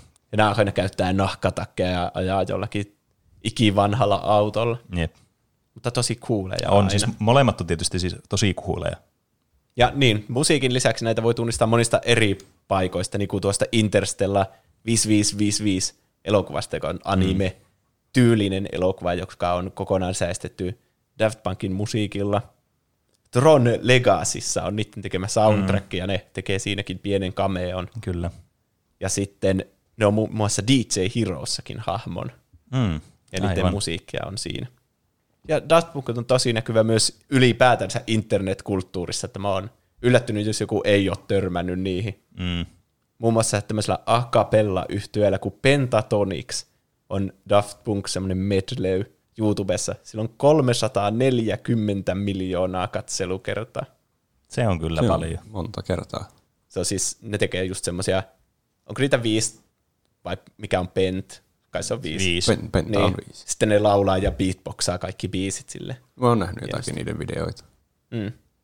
Ja sitten tämmöinen kuin Daft Hands, Harder, Better, Faster, Stronger, jossa joku on kirjoittanut sen sormiin sanat tästä niin Harder, Better, Faster, Stronger biisistä, ja sitten se näyttää niitä sen sormilla, kun tässä on vähän niin kuin aika vähän sanoja tässä biisissä, mm. ja niitä toistaa eri järjestyksessä, niin se on oikein mahtava video. Mm, Minä niin muistan sen video. Kyllä. Mä itse asiassa, se oli ensimmäinen Daft Punk-juttu, minkä mä niinku tiesin. Ja sitä kautta mä alkoin kuuntelemaan sitä. Joku linkkasi mulle mesessä tämän videon. Ja sitten mä olin silleen, ei vitsi, tää on tosi hyvä biisi. Mm. Ja sitten sitä kautta alkoin, että mitä muitakin tämmöisiä biisejä niillä on. Mm. Sillä on 70 miljoonaa katselukertaa. Mä olisin odottanut, että tuo olisi suositumpi, mutta... Niin. Sun pitää jotain kautta päästä kiittämään niitä käsiä. Pitää kätellä niitä joskus vielä. Niin. niin. Kuuluisat kädet, jotka toivat minulle Daft Punkin. Mutta niin, sitten mennään tänne ajassa taaksepäin, sinne niiden aivan syntyaikoihin. Nämä on aika nuorena aloittanut. Mä en nyt kirjoittanutkaan niiden syntyvuosia oikeasti ylös, mutta nämä Pangalter ja Homemkristo tapasi toisensa vuonna 1987, kun oli yläasteen koulukavereita. Lycée Carnot-nimisessä pariisilaisessa koulussa. Ja nämä oli 12- ja 13-vuotiaat. Eli siitä voi suunnilleen laskea, että minkä minä vuonna nämä on syntynyt. 12 ja 13 vuotta ennen vuotta 87. Ja sitten silloin kouluvuosina nuorina ne perusti tämmöisen indie rockbändin nimeltä Darlin. Se oli vuonna 1992. Ja siinä oli niiden ystävä Orent Brankovic mukana. Joka sitten, Laurent. Laurent. Joka sitten tämän, tämä jäi aika lyhyt ikäiseksi nyt mä Darlin. En tiedä, oletteko te kuullutkaan siitä. Täytyy sanoa, että en ole kyllä. En minäkin. Mutta tuo Loren sitten perusti Phoenixin tämän jälkeen. Tämä bändi tosiaan, se kesti sen yhden vuoden, se hajosi sitten 93, mutta sillä oli tärkeä merkitys Daft Punkin synnyssä, koska kaksi biisiä tältä Darlinilta, tältä rockbändiltä, jossa ne oli, niin oli tämmöisen Huggy Bear-nimisen Riot Girl-bändin albumin B-puolella. Eli kun on semmoinen vinyylilevy, mm. niin se B-puoli, sitten kun se kääntää, ja siellä on niitä raitoja kanssa. Mm. Jep. Ja tämmöinen brittilehti kuin Melody Maker kirjoitti arvostelun tästä Huggy Bearin albumista, ja sitten ne oli aika negatiivisia sitä B-puolta ja Darlinia kohtaan, ja kutsui sitä musiikkia sanoin Daft Punky Trash, eli suomennettuna hölmöä punkahtavaa roskaa. No jopas. Ja sitten nämä ei kuitenkaan pahastunut tästä kritiikistä, koska kaikki kritiikkihän on aina positiivista. Mm. Vaan, tai ka- kaikki julkisuus on positiivista. Niin. Kaiken, kaiken, kriti- kaiken kritiikin voi niin kuin ottaa se energia positiiviseen käyttöön. Mm. Ah, noin se sanonta menikin. Olipas se, sepäs oli hienosti ilmaistu. Niin. No, niillä oli kuitenkin mennyt Darlin bändin nimen keksimisessä varmaan monta vuotta koko niiden kouluaika. Se on siis Darlin, jossa on heittomerkki siellä lopussa ilman g Mutta nyt ne oli sille, ei vitsi, meillä on jo valmiina seuraavalle bändin nimi. Se on Daft Punk tuon arvostelun perusteella. Hmm. Ja sitten ne alkoi kahdestaan tämä, tämä Bangalter ja Homem Kristo tekemään elektronista musiikkia ja käytti rumpukoneita ja syntikoita siinä kokeellisempaa verrattuna tuohon aikaisempaan punk-villitykseen, jota ne on jälkeenpäin sanonut, että se oli enemmän semmoinen teiniajan juttu, että kaikkihan haluaa olla bändissä, kun on teinejä. Mm. Mm. Ja minua taas alkoi järjestämään, kuinka nuorena joku on voinut alkaa menestyä noin hyvin. Mm. Se on kyllä aina semmoinen kantava teema monella tämmöisellä tosi menestyneellä artistilla. Menee aina toivo, to, toivo oman elämän suhteen, kun tajuaa, että joku on noin nuorena jo jossain huipulla. Mm. Niinpä. Ikäkriisi iskee. Nämä sitten alkoi sitten sitä tekemään sitä elektronista musiikkia. Niillä oli semmoinen demokasetti, ja jonka kanssa ne meni sitten syyskuussa vuonna 1993 reiveille Pariisin Disneylandiin. Siellä järjestetään ilmeisesti reivejä. Onko tämä ollut nyt semmoinen niin kuin laillinen reivi? Joo, joo. Mä katsoin, että mitä helvettiä, onko Pariisin Disneylandissa ollut reivejä, niin siellä olisi ollut tänä kesänäkin reivit. Oho. Miten siellä hmm. voi järjestää reivit? No, siis... Onhan siellä iso aukio siinä sen prinsessalinnan eessä, ja sitten kaikki vaan reivaamaan sinne. Ei, mutta siis niin tänä kesänä justiin. Se siirrettiin seuraavalle kesälle, ah, okay. mutta sen olisi tarkoitus olla Joo. ollut. Aivan. Mä jotenkin miellä reivit aina semmoiset, että ne pitää olla jossakin varastorakennuksessa, semmoisessa vähän niin kuin kolkossa, ja niiden pitää olla aina jotenkin laittomia reivejä. Siellä pitää olla hirveän huumeita ja Kyllä. niin. soida hämärä musiikki. Se, se jotenkin tulee aina tietysti ensimmäisenä monella mieleen. Niin. No niin, jos on tuommoisessa Disneylandissa, niin se on enemmän ehkä joku festari-tyyppi. Niin, kyllä. Mutta se on kyllä hieno paikka. Mä oon käynyt pari kertaa Pariisin Disneylandissa. Ja nyt mä tiedän myös, että Daft Punkin tärkeä hetki on ollut siellä, mm. kun ne tapasi Slam-yhtyeen Stuart Macmillanin. Ja sitten ne antoi sen demokassetin sille. Hei, me tehdään elektronista musiikkia, tässä on kasetti. Ja sitten tätä kautta ne sitten sai levytyssopimuksen. Ja tästä niiden demokassetista tuli Daft Punkin ensimmäinen single, jonka nimi on Tenu Wave. Mutta niin, siitä lähti niiden urakäyntiin. En muista niitä kaikkia levytyskuvioita, ne vaihtoi manageria ja joskus ne perusti myös oman levyyhtiön. Mm. Mutta kaiken kaikkiaan niiden ensimmäinen albumi, sitten Homework, ilmestyi 17. tammikuuta vuonna 1997. Jotenkin erikoista ajatella, että siitäkin niinku, monta kymmentä vuotta tietysti silloin, niin kuin, ei sitä nyt silloin julkaisuna itse tietenkään tajunnut, kun oli niin pieni, mutta silleen niin kuin jälkeenpäin niin kuin kuunnelleena musiikkia, niin sitä aina miettii, että kuinka pitkä aika tuommoistakin on, vaikka se tuntuu semmoiselta itselleen tietenkin tuoreelta jotenkin. Hmm. Niin, 97. Eli periaatteessa ollaan voitu kuulla nuorena niitä biisejä. Aika monet tämän Homeworkin biiseistä oli Suomessakin Suomen virallisella listalla. Ihan jossakin top 10 suunnille. Hmm.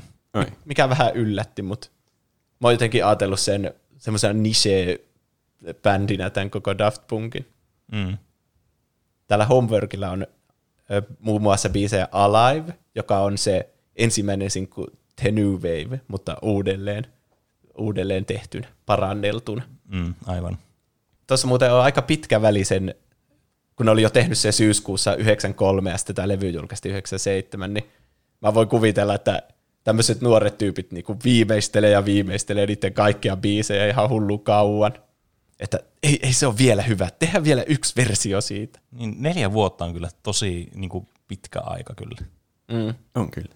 Näistä tulee tosi semmoinen kuva, että nämä on ollut perfektionisteja, mm. varsinkin tässä vaiheessa uraa, että kaikessa meni hulluun kauan tehdä ja ne aina niin. osti kaikista hienoimmat laitteet ja kaikki piti olla viimeisen päälle. Mm. Ja siinäkin sitten, että jos ne on tehnyt jonkun aikaisemman biisin, ja sitten miksannut ja masteroinut sitä, ja sitten joskus myöhemmin palannut siihen ja ollut silleen, ei, tämä kuulostaa ihan hirveältä verrattuna tähän, niin kuin mikä on tehnyt vaikka puolitoista vuotta sen jälkeen. Ne. Ja sitten se pitää tehdä uudestaan, ja se on tuommoinen paha sykli kyllä, mihin voi joutua tuommoisessa tilanteessa. Mm. Tässä oli myös Da Funk, joka on ehkä mun lemppari tältä Homework-albumilta – tässä on jännä musiikkivideo, missä semmoinen koira kävelee kaupungilla ja kaikki hyljeksii sitä.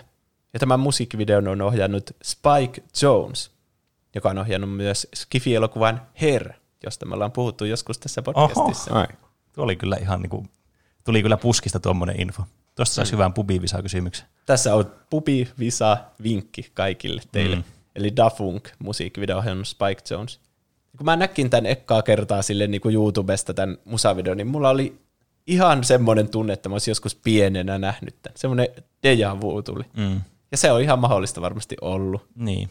Kai se on. Musa, musavideota on varmasti tullut jostakin. Telkkaristahan niitä aina tuli. Telkkarista. Niin. Tämmöinen jää erityisesti mieleen. Mm. Tuommoista house-musiikkia ei oikein kuule mistään radiosta, niin mm. jotenkin tuli semmoinen olo, että ei vitsi, tämähän oli hyvä biisi. Niin.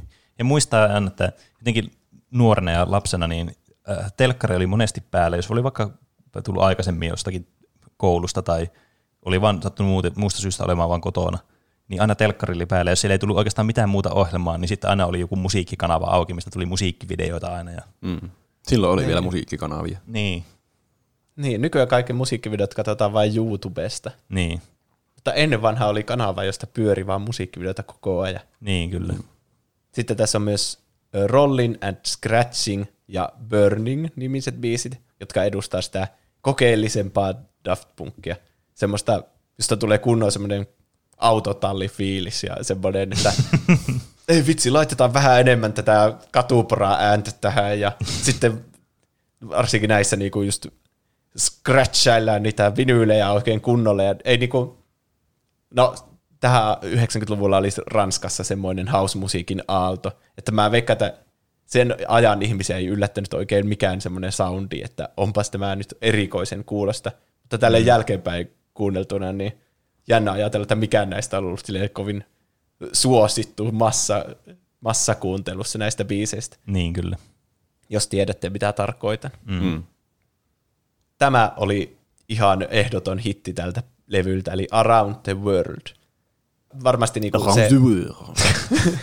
Tuo on mun kontribuutio tälle aiheelle. Tämä sanon välillä hiukan perässä sanoja oudolla ranskalaisella aksin. No, mutta jopa Roope on varmasti kuullut Around the World-biisin. Miten se menee? Around the world, around the world. se, sovitaan niin. Tämä oli lista ykkösenä, tai ainakin listoilla, monissa eri maissa. Mä sanoisin, että tämä niinku toi Daft Punkin semmoisen niinku kansainväliseen suosioon, että sitä mm. ei enää käyty katsomassa vaan jossakin hämärässä klubissa Pariisissa, vaan tämän jälkeen niillä alkoi sitten tämä maailman kiertue, joka kesti koko vuoden ympäri, 97. Tämän kiertueen nimi oli Daft Ten Direct Tour. Onpa vaikea nimi. Hmm. Niin, mä, niin, kaikki sanat on vaan kirjoitettuna siis tuossa yhteen. Daft Ten Direct Tour. No, se on joku niiden juttu. Ehkä mm. se on ranskaa. Niin. Daftin directeur. Jotenkin ymmärsin tuosta. Se, se, oli, se kuulosti jotenkin paremmalta. Kuulosti oikealta. Mutta tarkoituksena oli siis mainostaa tätä homeworkia, ja sitähän ne tekikin. Mm. Se on aika pitkä albumi, ja siinä on paljon biisejä, ja sitten ne miksaili niitä yhteen, ja sampläili niitä, ja kaikkea semmoista. Mm niillä ei ollut tässä vaiheessa vielä kypäriä, että ihan niiden naamat saattoi nähdä keikalla, jos oli niitä katsomassa. Ah, tällöin ne oli vielä oikeita ihmisiä. Mm. Kyllä. Mä kerron selkeästi, kun ne muuttuu roboteiksi. Okay. Milloin niiden personat vaihtuu ja se tekoäly ottaa vallan niistä. Mm. Niin. Tästä, jos haluaa katsoa keikan tai videota tältä keikalta, tältä kiertueelta, niin Rollin and Scratching biisin musavideo on kuvattu näiden keikalta. Se on 80 kahdeksan minuutin pätkä YouTubessa siis. Ja se on hyvin epileptistä menoa, että ne on panostanut tähän musiikin lisäksi tähän niin visuaaliseen puoleen jo alusta lähtien tosi paljon. Mm. Ja nuo on niin semmoiset kunnon reivit, että mä on aika varma, että siellä käytettiin varmasti paljon huumeita, koska se on ihan hullua se meno. Siis siinä tulee epilepsia varoitus siinä video alussa, koska siellä niin valot vilkkuu ihan täysillä ja se musiikkikin on niin häiritsevä. Ja sitten Birminghamin keikasta tehtiin live-albumi Alive 1997, jonka ihmiset varmaan tietää. Se on mm. muun muassa Spotifyssa kuunneltavissa. Se taitaa olla 45 minuuttia, että siinä ei ole koko keikkaa jostain syystä. Siinä muun muassa Around the World-biisiä ei kuule ollenkaan. Onpa se, erikoista. Hmm. näistä, monet näistä näiden jutuista on semmoista, että ei me sitten haluttukaan julkaista sitä ollenkaan. Näistä tulee vähän semmoinen, tiedätkö Disney, kun se laittaa sinne holviin niitä elokuvia, että no niin, aika loppuu, ette saa enää katsoa tätä elokuvaa. Niin, niin. näillä on, joistakin näiden jutuista tulee vähän semmoinen miele, että miksi te ette vaan kuunnella sitä keikkaa alusta loppuun asti? Niin. Miksi hmm. vaan 45 minsa? Se lisää sitä että salaperäisyyttä. Niin. Se on se. Se lisää jotenkin niiden arvoa, että ei ole liikaa kontenttia saatavilla. Mm. Se julkaistiin vasta 2001 kyllä. Joo, silloin kun näiden suosio oli todella korkealla. Että ehkä niitä ei ollut tarkoituskaan alun perin julkaista sieltä keikalta mitään levyllä. Mutta sitten tämä niiden tunnettu albumi, jonka kaikki varmasti tietää, ainakin jotain biisejä tältä, niin mm. oli sitten Discovery, joka tuli 26. helmikuuta 2001. Mm. Kyllä. Tämä oli se albumi, mistä mä ensimmäisen kerran Daft Punkin kuulin. Se nimikin on vielä Discovery. Mm, kyllä. Onpa osuvaa. On kyllä. Sen nimi tulee jostakin, että ne haluaa tällä kuvata sitä tunnetta, kun pienenä kuunteli musiikkia, semmoisesta viattomasta näkökulmasta, ettei liikaa kritisoinut tai analysoinut musiikkia, vaan enemmän niin kuin, se oli semmoinen discovery, semmoinen, mm. että mm. löytää musiikin ensimmäistä kertaa ja kaikki tuntuu siistiltä. Siitä se nimi siis tulee. Aivan. Ja tämä soundi tässä koko levyllä on semmoinen tosi futuristinen. Niin kuin tämä musiikki olisi tulevaisuudesta. Ja kukaan ei ole oikein osannut toistaa tätä samaa soundia sen jälkeen. Ainakaan mun mielestä. Niin kuin olisi löydetty joku avaruusolioiden tekemä albumi. Niin. Siis kyllähän niin Daft Punkin soundi, varsinkin tuon Discovery-albumilta, on semmoista aika jotenkin semmoista retrofuturistista. Mm. Et siinä kyllä kuulee niiden vanhoja analogisyniä ja näiden niin rumpukoneiden niin se tavallaan se luo semmoista vanhuutta siihen, mutta tämä on tietenkin ollut semmoista tosi niin kuin freesiä ja uutta, ja tässä on paljon ideoita ja semmoisia uusia juttuja, mitä on tehty, ja semmoisia, mitkä on varsinkin niin kuin vieläkin tosi suosittuja ja semmoisia, mitkä on jäänyt elämään sitten. Niin. Ja nämä oli isoja 70- ja 80-luvun elokuvien ja musiikin faneja, nämä Pankalter ja Homem Kristo, niin sitten tässä on disco musiikista vaikutteita, mm. ja sekin varmaan vaikuttaa tähän nimeen, disco veri. mm. Ja Niillä oli niin sanotusti disco veressä. Niin. Ja tällä albumilla on sen niminen biisi kuin Very Disco, joka on niinku Very Disco.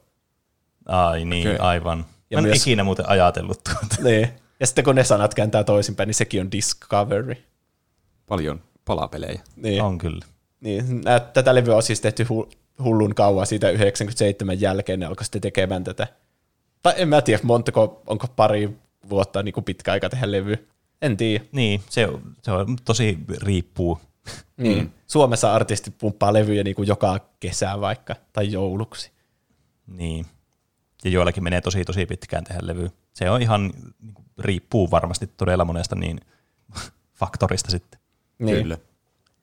Mutta ennen tätä levyn julkaisua Daft Punk ilmoitti lehdistölle, että niiden sampleri oli räjähtänyt niiden studiolla 9. päivä syyskuuta vuonna 1999 kello 9.09. Ja nämä molemmat joutuivat tässä. Kuulostaa valheelta. niin. ja molemmat näistä äh, Daft Punkin jäsenistä sitten joutui läpikäymään tämmöisen kirurgisen operaation, että ne selviää hengissä. Ja sitten kun ne heräsivät tämän operaation jälkeen, niin ne oli robotteja. Aivan. Tässä vaiheessa tämä tapahtui. Et, siis, niin tässä on tämmöinen lore takana vielä. Niin. Ai vitsit. Enpä tiedä. Mun, ar- mun arvostus nousi ihan älyttömästi. Mä en ole siis koskaan niinku perehtynyt siihen, että miksi just niinku, miksi tämä niinku ulkonäsu, mikä ne on valinnut. Mä vaan aina ajatellut, että tämä on ollut siisti valinta ja tämä niinku jotenkin sopii niiden musiikkiin. Niin. Mutta mä tykkään siitä, että siinä on joku tämmöinen lore mukana vielä. Olikohan ne miettinyt sitä vuosia vai oliko se sellainen, hei, tämä olisi hauska läppä. Meillä on räjähtänyt juttuja, nyt me ollaan robotteja. Mm. Kyllä mä veikkaan, että ihan suunniteltu juttu kyllä ollut tosi pitkään. Mä en usko, että Homework-aikana on miettinyt yhtä. Paitsi, että mä löysin kyllä jonkun albumi, ei albumin kuin lehden kannen, jossa niillä oli jotkut eri maskit päässä, semmoiset mm. vähän niin kuin demonin maskit. Niin. Että on niillä ollut selvästi juttuna, että ne ei tykkää näyttää niiden naamaa julkisuudessa. Niin. Niin sitten varmaan ne miettii, että okei, nyt tehdään tästä oikeasti tämmöinen juttu, että meillä on jotkut tietyt maskit. Mm. Ja sitten varmasti tuo kun Discovery oli just se futuristinen soundi, joka on tuotu tulevaisuudesta, niin sitten se jotenkin sopii, että nämä artistit itsekin on tämmöisiä robotteja. Mm. Mm. Tietääkö siis nykyään, miltä ne näyttää ne tyypit? No, kyllä googlaamalla löytyy kuvia niistä, mutta ne kaikki on ymmärtääkseni aika vanhoja. Ne varmaan kuvia. saa kulkea aika rauhassa kaduilla. Mm. Niin, sitä ne on varmaan hakenutkin. Niin, mm. kyllä. Tämän levyn isoin hitti oli varmasti tuo One More Time, jossa oli Romantonin vokaalit. Ja tämä oli just niiden isoin listahittin sitten 2013 vuoteen asti, jolloin tuli Get Lucky. Mm. Tämä mä ainakin muistan. Tämä on klassikko semmoista elektronisesta house-musiikista. Tämän biisin ne vissiin teki jo vuonna 1998, eli suunnilleen niin kuin Homework ja ton Daften Directorin jälkeen. Mm. Tämä on heti jo aika erilaista verrattuna siihen Homework-musiikkiin. Että siinä niillä ei ollut vokaaleja oikeastaan ollenkaan tai laulua, jos ei tuommoista toistoa lasketa, että around the world, around the world. Niin. Tässä on ihan kunnon sanat. Ja paljon jotenkin semmoista kevyempää ja helposti kuunneltavampaa. Mm. Mutta kuitenkin tunnistettavasti semmoista elektronista house-musiikkia. Niin. Mm. tällä levyllä oli myös Digital Love, jossa tuo Thomas Bangalter laulaa itse. Tässä alkoi vakiintua se, että niillä on sitä niiden omaa laulua näissä, ja ne käytti just sitä vocoderia, että mm. ne teki sen robottiäänen. Jep. Vähän niin kuin siinä Around the Worldissa, joka oli vissiin kans ton Bangalterin laulama, mutta nyt ne teki semmoisen jutun oikein siitä, että me ollaan robotteja ja meidän laulu kuulostaa robottilaululta. Mm. Sitten Harder, Better, Faster, Stronger, joka oli se ensimmäinen biisi, jonka mäkin kuulin Daft Punkilta sen sormivideon kautta. Tänne esitti yhdessä Kanye Westin kanssa Grammyissä vuonna 2008. Muistan. Muistat sen itse? Muistan tuon jutun, siis en mä sitä livenä tietystikään katsonut, mutta mm. se tuli videoita YouTubeen ja tämmöistä. Niin, mm. koska Kanye West oli tehnyt Stronger-biisin, joka siis samplää tätä Harder, Better, Faster, Stronger. Sitten mm. ne, se, siinä, se ei ollut niinku niiden mikään kollaboraatio, että ne yhdessä meni tekemään sen Strongerin, vaan se oli enemmän, että Kanye West vaan niinku otti sen biisin ja teki siihen omat sanat. Niin. Mutta sitten tämä... siihen pitää kysyä lupa. Eikä voi vaan ottaa toisen biisin. No siis ky- kyllä pitää. niin. Daft Punk itsekin käyttää tosi paljon vanhoja sampleja jostakin vitsi 70-luvun biiseistä, mm. mutta ne on niin pieniä pätkiä ja niitä on niin paljon muokattu, että sitä ei enää tunnista mitenkään siitä alkuperäisestä. Niin, kyllä. Oi. Mä veikkaan, että siinä tilanteessa ei tarvi mitään luppaa, mm. mutta tuossa niin, tuossa Kanye Westin tapauksessa niin se oli niinku periaatteessa se biisi, vähän muutettu sitä pitchiä siinä ja mm. laitettu mm. siihen taustalle. Tässä on myös Face to Face, joka on Todd Edwardsin laulama ja osittain tuottama – ja tämä on semmoinen yhteistyö, mikä jatkui sitten myös siellä 2013 levyllä siellä Random Access Memories. Sitten Something About Us, joka oli yksi mun suosikeista silloin nuorena. Tämmöinen melankolinen ja haikaileva ja tunteellinen biisi, joka on myös Daft Punkin itse laulama. Nämä kaikki on YouTubessa niillä musiikkivideoilla, jotka on semmoisia anime-tyylisiä, jotka mm. te varmasti saatatte jotkut tunnistaa. Kyllä. Niin tätä, näitä musiikkivideoita varten ne teki yhteistyötä tämmöisen useiden tunnettujen manga- ja anime-sarjojen luojan Leiji Matsumoton kanssa, joka on tehnyt muun muassa Captain Harlockin, josta minä en ollut kuullut itse mitään. Minäkin. Mutta se oli ilmeisesti niiden Daft Punkin jäsenten semmoinen lapsuuden suosikki. Mm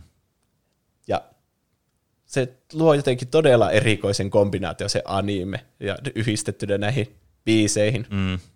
Kun nämä, niin sitten kun nämä biisit tai musiikkivideot laitetaan yhteen, niin näistä tulee sitten se Interstellar 5555 elokuva, mm. eli The Story of the Secret Star System, joka kertoo sitten tämmöistä ulkoavaruuden bändistä, joka, jonka biisejä nämä niinku on, mm. joka esittää näitä. Uh-huh. Pene katsoi ennen nauhoitusta se elokuvan. Kyllä, mun piti Vai. nähdä se kokonaisuudessaan. Mä oon siis aina nähnyt vain ne yksittäiset musiikkivideot, mutta mä en ollut ikinä nähnyt niitä niinku siinä järjestyksessä, niin kuin ne kuuluisi katsoa. Mm. Mitä mieltä olit? Se oli kyllä niinku tosi miellyttävää ja hauskaa niinku seurata sille, että siinä oli niinku selkeä juoni, jota pystyy seuraamaan siinä, ja siinä ei siis yhtään dialogia tai muuta.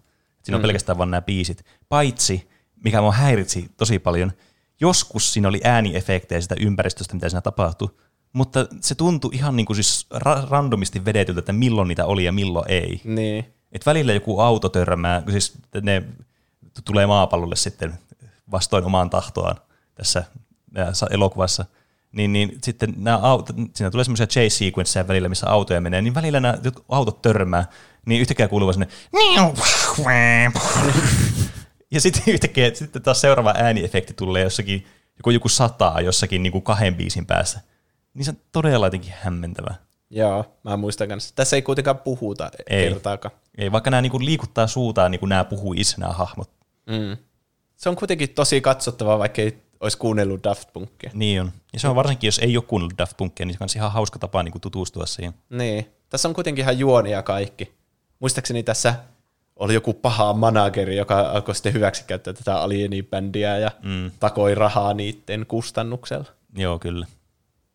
Mutta mä aion tehdä Game Theoryt ja tehdä tästä moniosaisen jakson, että voi käydä tarkasti kaikki albumit läpi. Oho. Oho.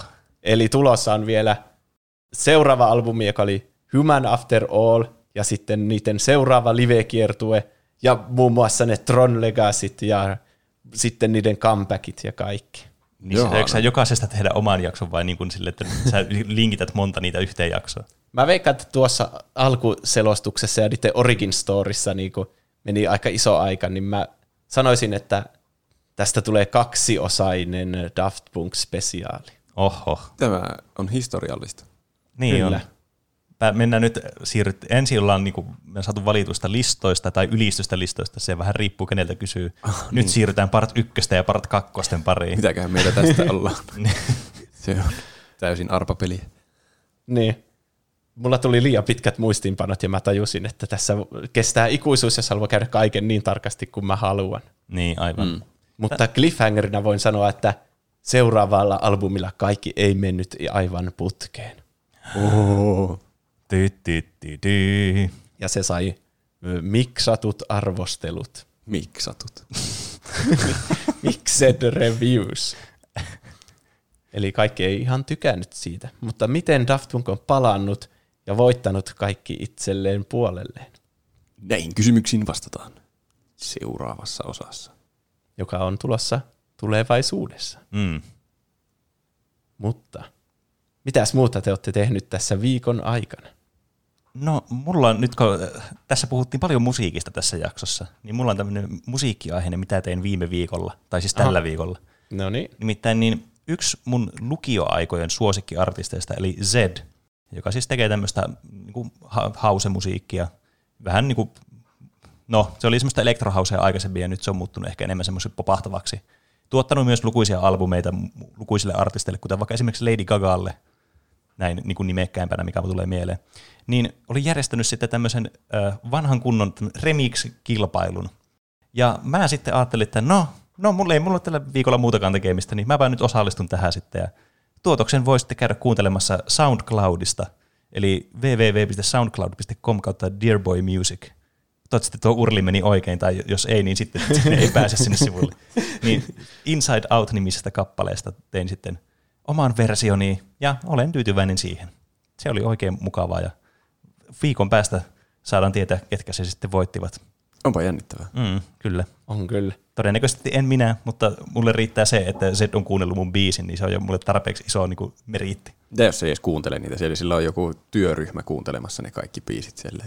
Ei, kyllä se kuuntelee sen. Mä voin, ole ilonpila. Mä voin aina elää siinä uskossa, että se on kuunnellut mun biisin. Kyllä mä luulen. Ja se on se... ainut, mikä mulle riittää. Kai sen on pakko itse kuunnella ne. Mm, kyllä se on sanoa, että se aikoo itse kuunnella ne. Joo. Mm. Se oli kyllä tosi hyvä. Kiitos. Kyllä, oli aivan Penen biisin kuuloinen biisi. Mm. Käykää tsekkaamassa. Mitäs Roope? No mä en ole hirveänä mitään merkittävää tehnyt, ainakaan osallistunut mihinkään kilpailuihin. Öö, pelannut Rocket Leaguea vähän sen. Hammattiin Disney Plus, mutta en ole ehtinyt katsoa muuta kuin sen Tartsanin sieltä. Mm. Ja ö, harjoitellut videoeditointia Taskmaster-projektin parissa. Mm. Kohta me päästään katsomaan niitä videoita, se onkin mm. jännittävä tilanne se. Niin, kyllä. Videoeditointi on muutenkin hyvää taitoa olla olemassa. Ehkäpä. Se on yllättävän työlästä. Niin on. niin se on. jonkun minuutin saamiseen kasaan menee monta minuuttia. Mm. Se ei olekaan ihan yksi yhteen se aika. Ei. Mitä Juuso on tehnyt? No tässä, nythän on ilmestynyt jo Pleikka Viitonen, mm. ja mullakin oli ennakkotilaus verkkokauppa.comista. Ja mulle tuli jo aikaisemmin, että Uh, sori, ei ihan julkaisupäiväksi, mutta joulukuussa varmasti saat sun konsolin. Nyt tuli, että uh, joo, tänä vuonna ei kukaan enää saa Pleikka viitosia, että joskus ensi vuonna sitten, heippa. oh. Ja aika monissa muissakin oli käynyt samalla lailla, monilla muillakin sivustoilla. Mm. Millä perusteella jotkut on saanut niitä? Onko ne tilannut vain joskus tosi aikaisin? Tiedätkö, verkkokauppa laittaa silleen, että hinta on joku 9999 jollekin ennakkotilaustuotteille, joilla ei ole hintaa edes julkistettu. Ai. Niin silloin joskus ajat sitten, niin kuin yli vuosi sitten on pystynyt sen periaatteessa jo ennakkotilaamaan. Mutta silloin ei ollut, mä ennakkotilasin silloin, kun se hinta julkistettiin. Ja. Mutta pitää varmaan ennakkotilata sitten Pleikka kuutonen. Tilaan nyt jo Pleikka kuutonen, niin se ehkä tulee sitten ajalla. niin. niin, heti kun semmoinen sivu auke. Niin. Voihan sun... se aina peruuttaa sen ennakkotilauksen. Niin. Sun pitää vaan olla niinku hunttaamassa Pleikka vitoisia. Kyllähän niitä välillä tulee joku semmoinen rogue-satsi vaan johonkin, mistä kukaan ei tiedä mitään. Niin, Mulla... joku ryöstää jonkun rekaan. Mullakin siis, mä kuulin kaverilta, että se oli saanut Pleikka vitoisen juuri sillä, että oli yhtäkkiä tullut vaan semmoinen randomisatsi vaan niitä jonnekin kauppaan, jonka nimeä nyt en muista. Se oli sieltä bongannut semmoisen vahingossa verkkokaupassa ollut. Epäilyttävä kauppa. Ei, kyllä se oli ihan nimekäs kauppa, mutta mä en nyt halua nimetä sitä tässä, koska mä en halua mainostaa sitä niin kuin ilman, että me saadaan rahaa siitä. Totta. Hyvä. Jos kauppa tietää, kenestä on kyse, niin, niin. olemme avoimia tarjouksille. Kyllä. Niin. Mutta sitten muuten tällä viikolla myös Black Friday mm. perjantaina, niin, niin niitä tarjouksia olen vähän katsellut ja miettinyt, että pitäisikö se telkkari vaihtaa. Mutta nyt mulla meni motivaatio telkkarin vaihtamiseen, kun mä en saa sitä pleikkaria. No joo, voin kuvitella. Mä jotenkin toivoin, että mä voisin siirtää siihen 4K HDR-aikaan, mutta niin. mitä mä tekisin sillä 4K HDRllä, jos mulla ei ole pleikkaria? Hmm. Sad times. Niin. Ehkä ne ehtii telkkaritkin halventua puoleen hintaan siihen mennessä, kun sä saat sen konsolin. Niin, ihan turhaa mistään Black Fridaysta ostaa edes. Mm. Mutta sitten onko aikaa meidän kaikkien lempisegmentille? Miten meni noin niin kuin omasta mielestä? Eli meille pystyy lähettämään kysymyksiä, kommentteja, viestejä ja aiheehdotuksia. Meidät löytää nimellä tuplahyppy. Ja, mä sanoin sen itse. Meidät löytää Instagramista ja Twitteristä nimellä tuplahyppy. Sekä meidät tavoittaa sähköpostilla osoitteesta podcast at tuplahyppy.fi. Ja tämä niin segmentti, eli miten meni noin niin omasta mielestä, on tarkoitettu faktan korjauksia varten. Kyllä. Jos me sanotaan jotain väärin ja sitten haluatte korjata niitä. Eli ensimmäisenä sähköpostilla tuli Horizon Zero Dawnilla ja Breath of the Wildilla ei ole kuukautta eroa. Horizon Zero Dawn tuli kuusi päivää ennen Breath of the Wildia. Kun mä sanoin viimeksi, että ne tuli kuukauden päässä toisistaan. Niin, aivan. Okay. Mutta pointtini oli vielä validimpi, kun mä sanoin, että niitä vertailtiin, kun ne tuli samaan aikaan. Ah. Futajäpä sanoo, jos ei ole vielä ollut täällä, niin jaksossa 95, niin jos on 16 jäljellä, on neljännes välierät, jos kahdeksan puolivälierät, jos neljä välierät ja jos kaksi, niin finaali. Mm. Niin meillä taisi silloin olla ongelmia noiden nimitysten kanssa. Niin, kyllä.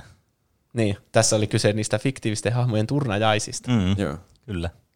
Suha Official laittaa, Fallout 4 on ihan hyvä peli. Viimeinen DLC vaan pakotti liittymään Bandit Factioniin, jos mieli edetä pelissä.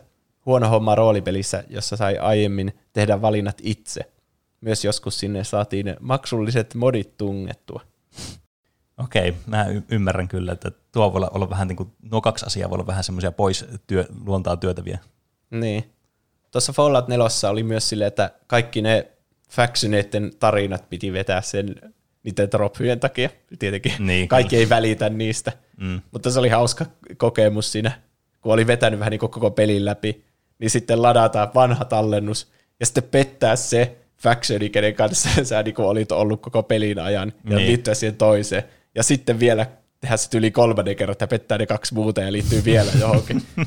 Jotenkin jää outo fiilis siitä koko pelistä, että sä lopuksi vielä petät kaikki niin. sun ystävät. Kyllä tuommoinen niin kuin, roolipeli, niin kyllä niin tuommoiset trophyt ja muut achievementit, niin aika huono kombo mun mielestä. Niin jo.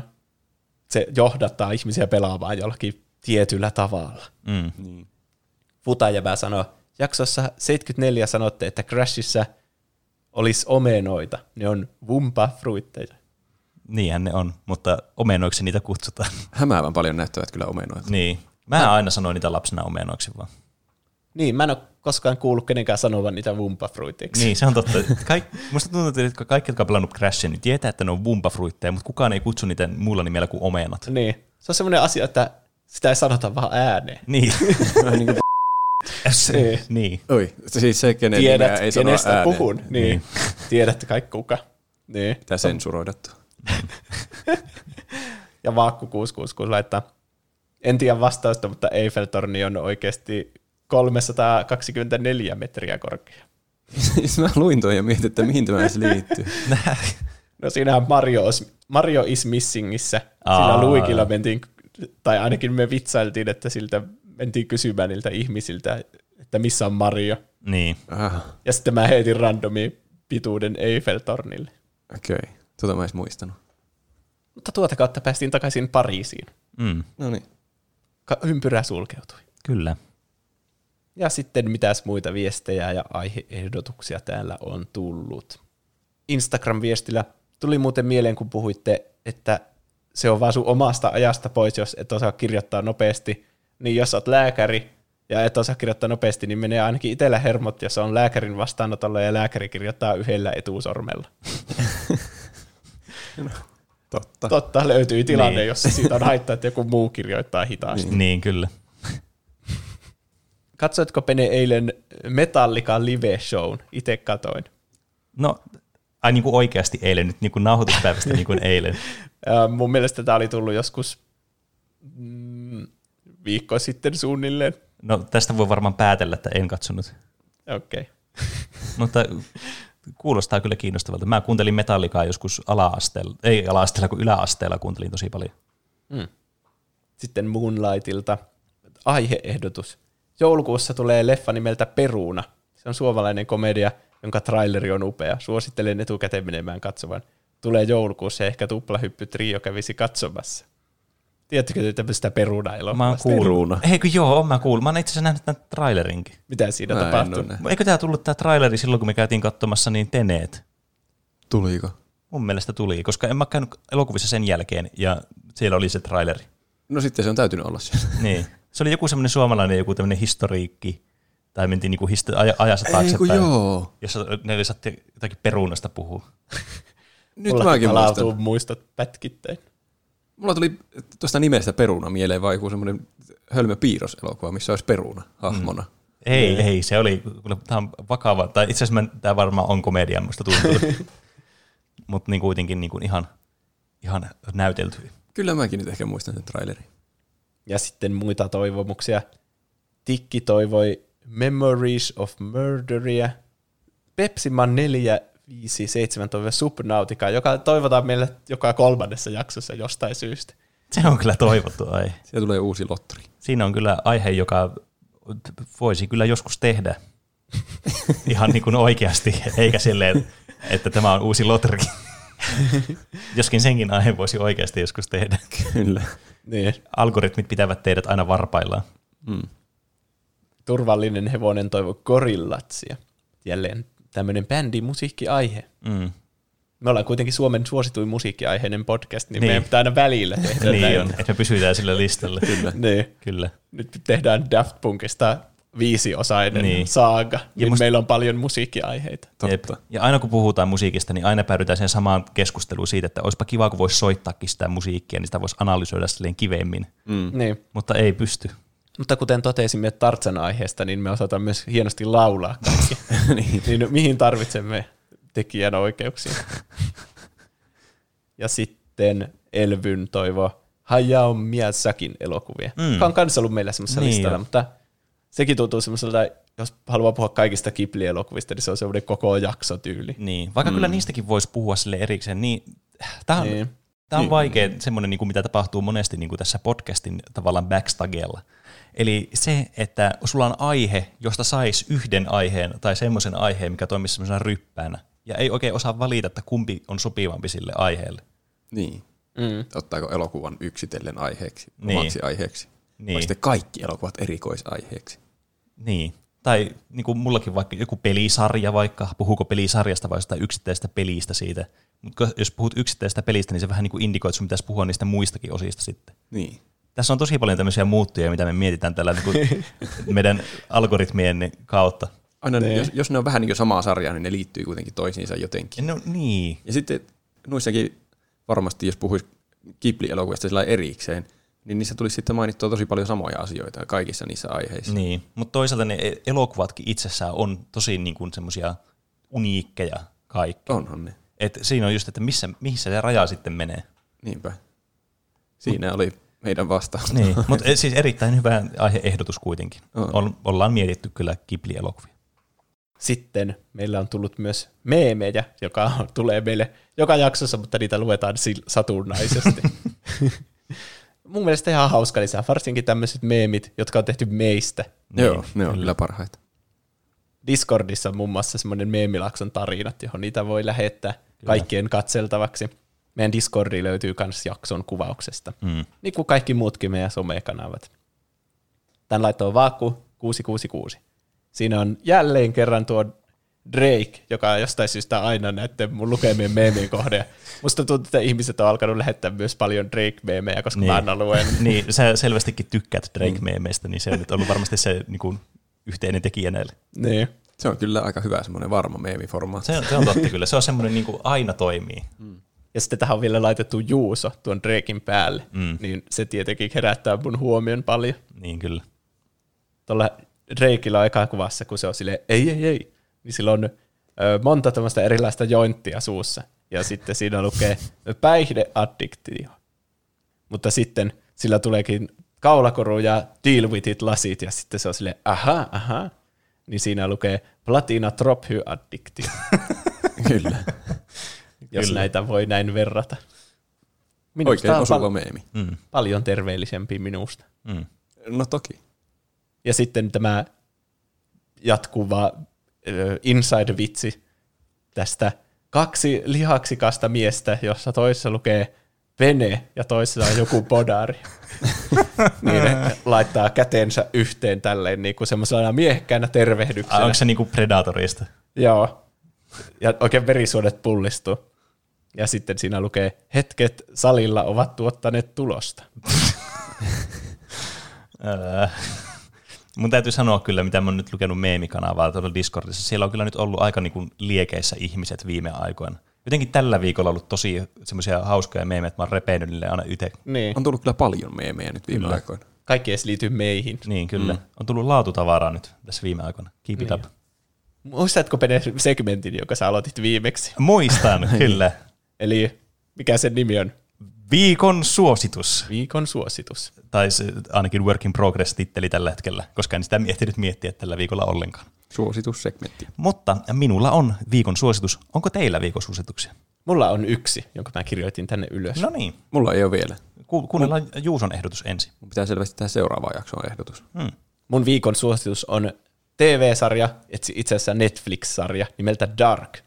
Se on kolme kautta semmoista saksalaista aikamatkustus jännitystä. Hmm. Ja se, mä ensinnäkin tykkään tosi paljon kaikista aikamatkustustarinoista, hmm. mutta tämä TV-sarjana tuo kaikki aikamatkustuksen mielenkiintoisimmat konseptit yhteen, ja se niinku tutkitaan se koko aikamatkustus, miten se toimii sille tosi monesta eri näkökulmasta. Ja kaikessa on järkeä, ja sitten se koko ajan, se on aluksi tosi vaikeasti seurattava, Tämä muistuttaa tosi paljon niin kuin Game of Thrones, että tässä on tosi paljon hahmoja. Niin. Ja sitten sä et edes tiedä niiden kaikkien nimiä, ja sulla tuntuu niin kuin kaksi jaksoa, että enhän mä niin kuin saa tästä mitään irti. Niin. Mutta sitten kun sä vaan niin kuin nautit siitä, mitä siinä ruudulla tapahtuu, ja sitten niin kuin sille ajattelet, että okei, kyllä tässä selitetään myöhemmin asiat, mitä mä en ehkä nyt ymmärrä. Niin. Niin sitten tämä menee semmoiseen mukavaan pakettiin sitten lopusta. Ne. Ja hmm. Tämä on vain kolme kautta ja ne kaudet taisi olla 10, 8 ja 8 jaksoa. Eli ei edes mikään hirveän iso mm. si- sijoitus. Kuulostaa kyllä mielenkiintoiselta. Kyllä. Dark. Ja mä, kun mä katsoin tämän loppuun, niin mä alkoin heti miettimään, että miten mä tekisin jonkun aikamatkustusaiheen. Meillä on toivottu muun muassa Back to the Futurea ja Terminatoria mm. ja näitä klassikoita. Kyllä. Ja niissä on taas se dilemma, että toi että tekeekö niistä yhden aiheen aikamatkustuselokuvat, niin. vai sitten mm. pieninä osina. Jep. Tai kenties tuosta Darkista. Mm. Paitsi teidänkin pitäisi sitten katsoa se. Niin, ken mm. tietää. Niin lähettäkää niitä aiheehdotuksia meille. Mm. Oliko sulle joku oma paprika? Öö, joo, mulla oli oma suositus nyt. Tämä on nyt vähän silleen niin kuin, ehkä ei ole niin semmoinen yllättävä suositus, koska niin, mä oon nyt puhunut tästä aikaisemminkin tässä podcastissa, mutta mä haluan nyt vaan niin kuin suositella suositella tätä erikseen. Eli viime kerralla sanoin, että olin pelannut peliä, jonka nimen sanoin väärin, eli oikeasti puhuin pelistä Outer Wilds.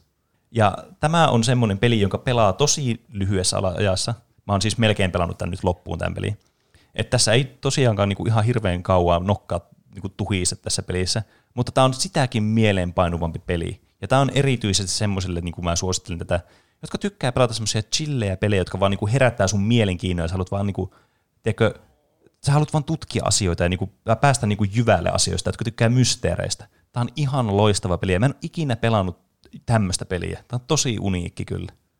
Tämä on semmoinen, mikä kannattaa ehdottomasti itse pelata. Tämän kattominen ei tuo sille niin kuin sitä oikeutta, mitä tämä peli niin kuin vaatii. Mm. Kun sen pelaa itse. Niin, kyllä. Mä mm. sanoisin, että tämä peli on ehkä semmoinen, no mä oon pelannut tätä nyt joku 11 tuntia tätä peliä, ja mä oon niin kuin aika lopussa alalle. Niin mä sanoisin, että tämä on ehkä semmoinen 15 tunnin paketti silleen niin kuin suurin piirtein. Se on mukava aika pelille. Niin on. Se, semmoinen, no. että ehtii pelata silleen niin kuin joko binkettää sen muutamassa päivässä, tai sitten, että pelaa silleen pari viikkoa sitä peliä silleen niin kuin aina silloin tällöin joku tunnin pari. Mm. Mm. Tämä on niin kuin kyllä ehdoton suositus. Nyt se on virallisesti suositeltu. Kyllä. Nämä on ne viralliset suositukset, mm. jotka pitää ottaa sinne mm. watchlistille. Tai kyllä. mikä on mikä on vastine jossakin Steamissa watchlistille, eh, wishlist. Niin, mm. tai sitten... Library. Niin, joku oma playlist kanssa, jos musiikista suositellaan. Niin. Hmm.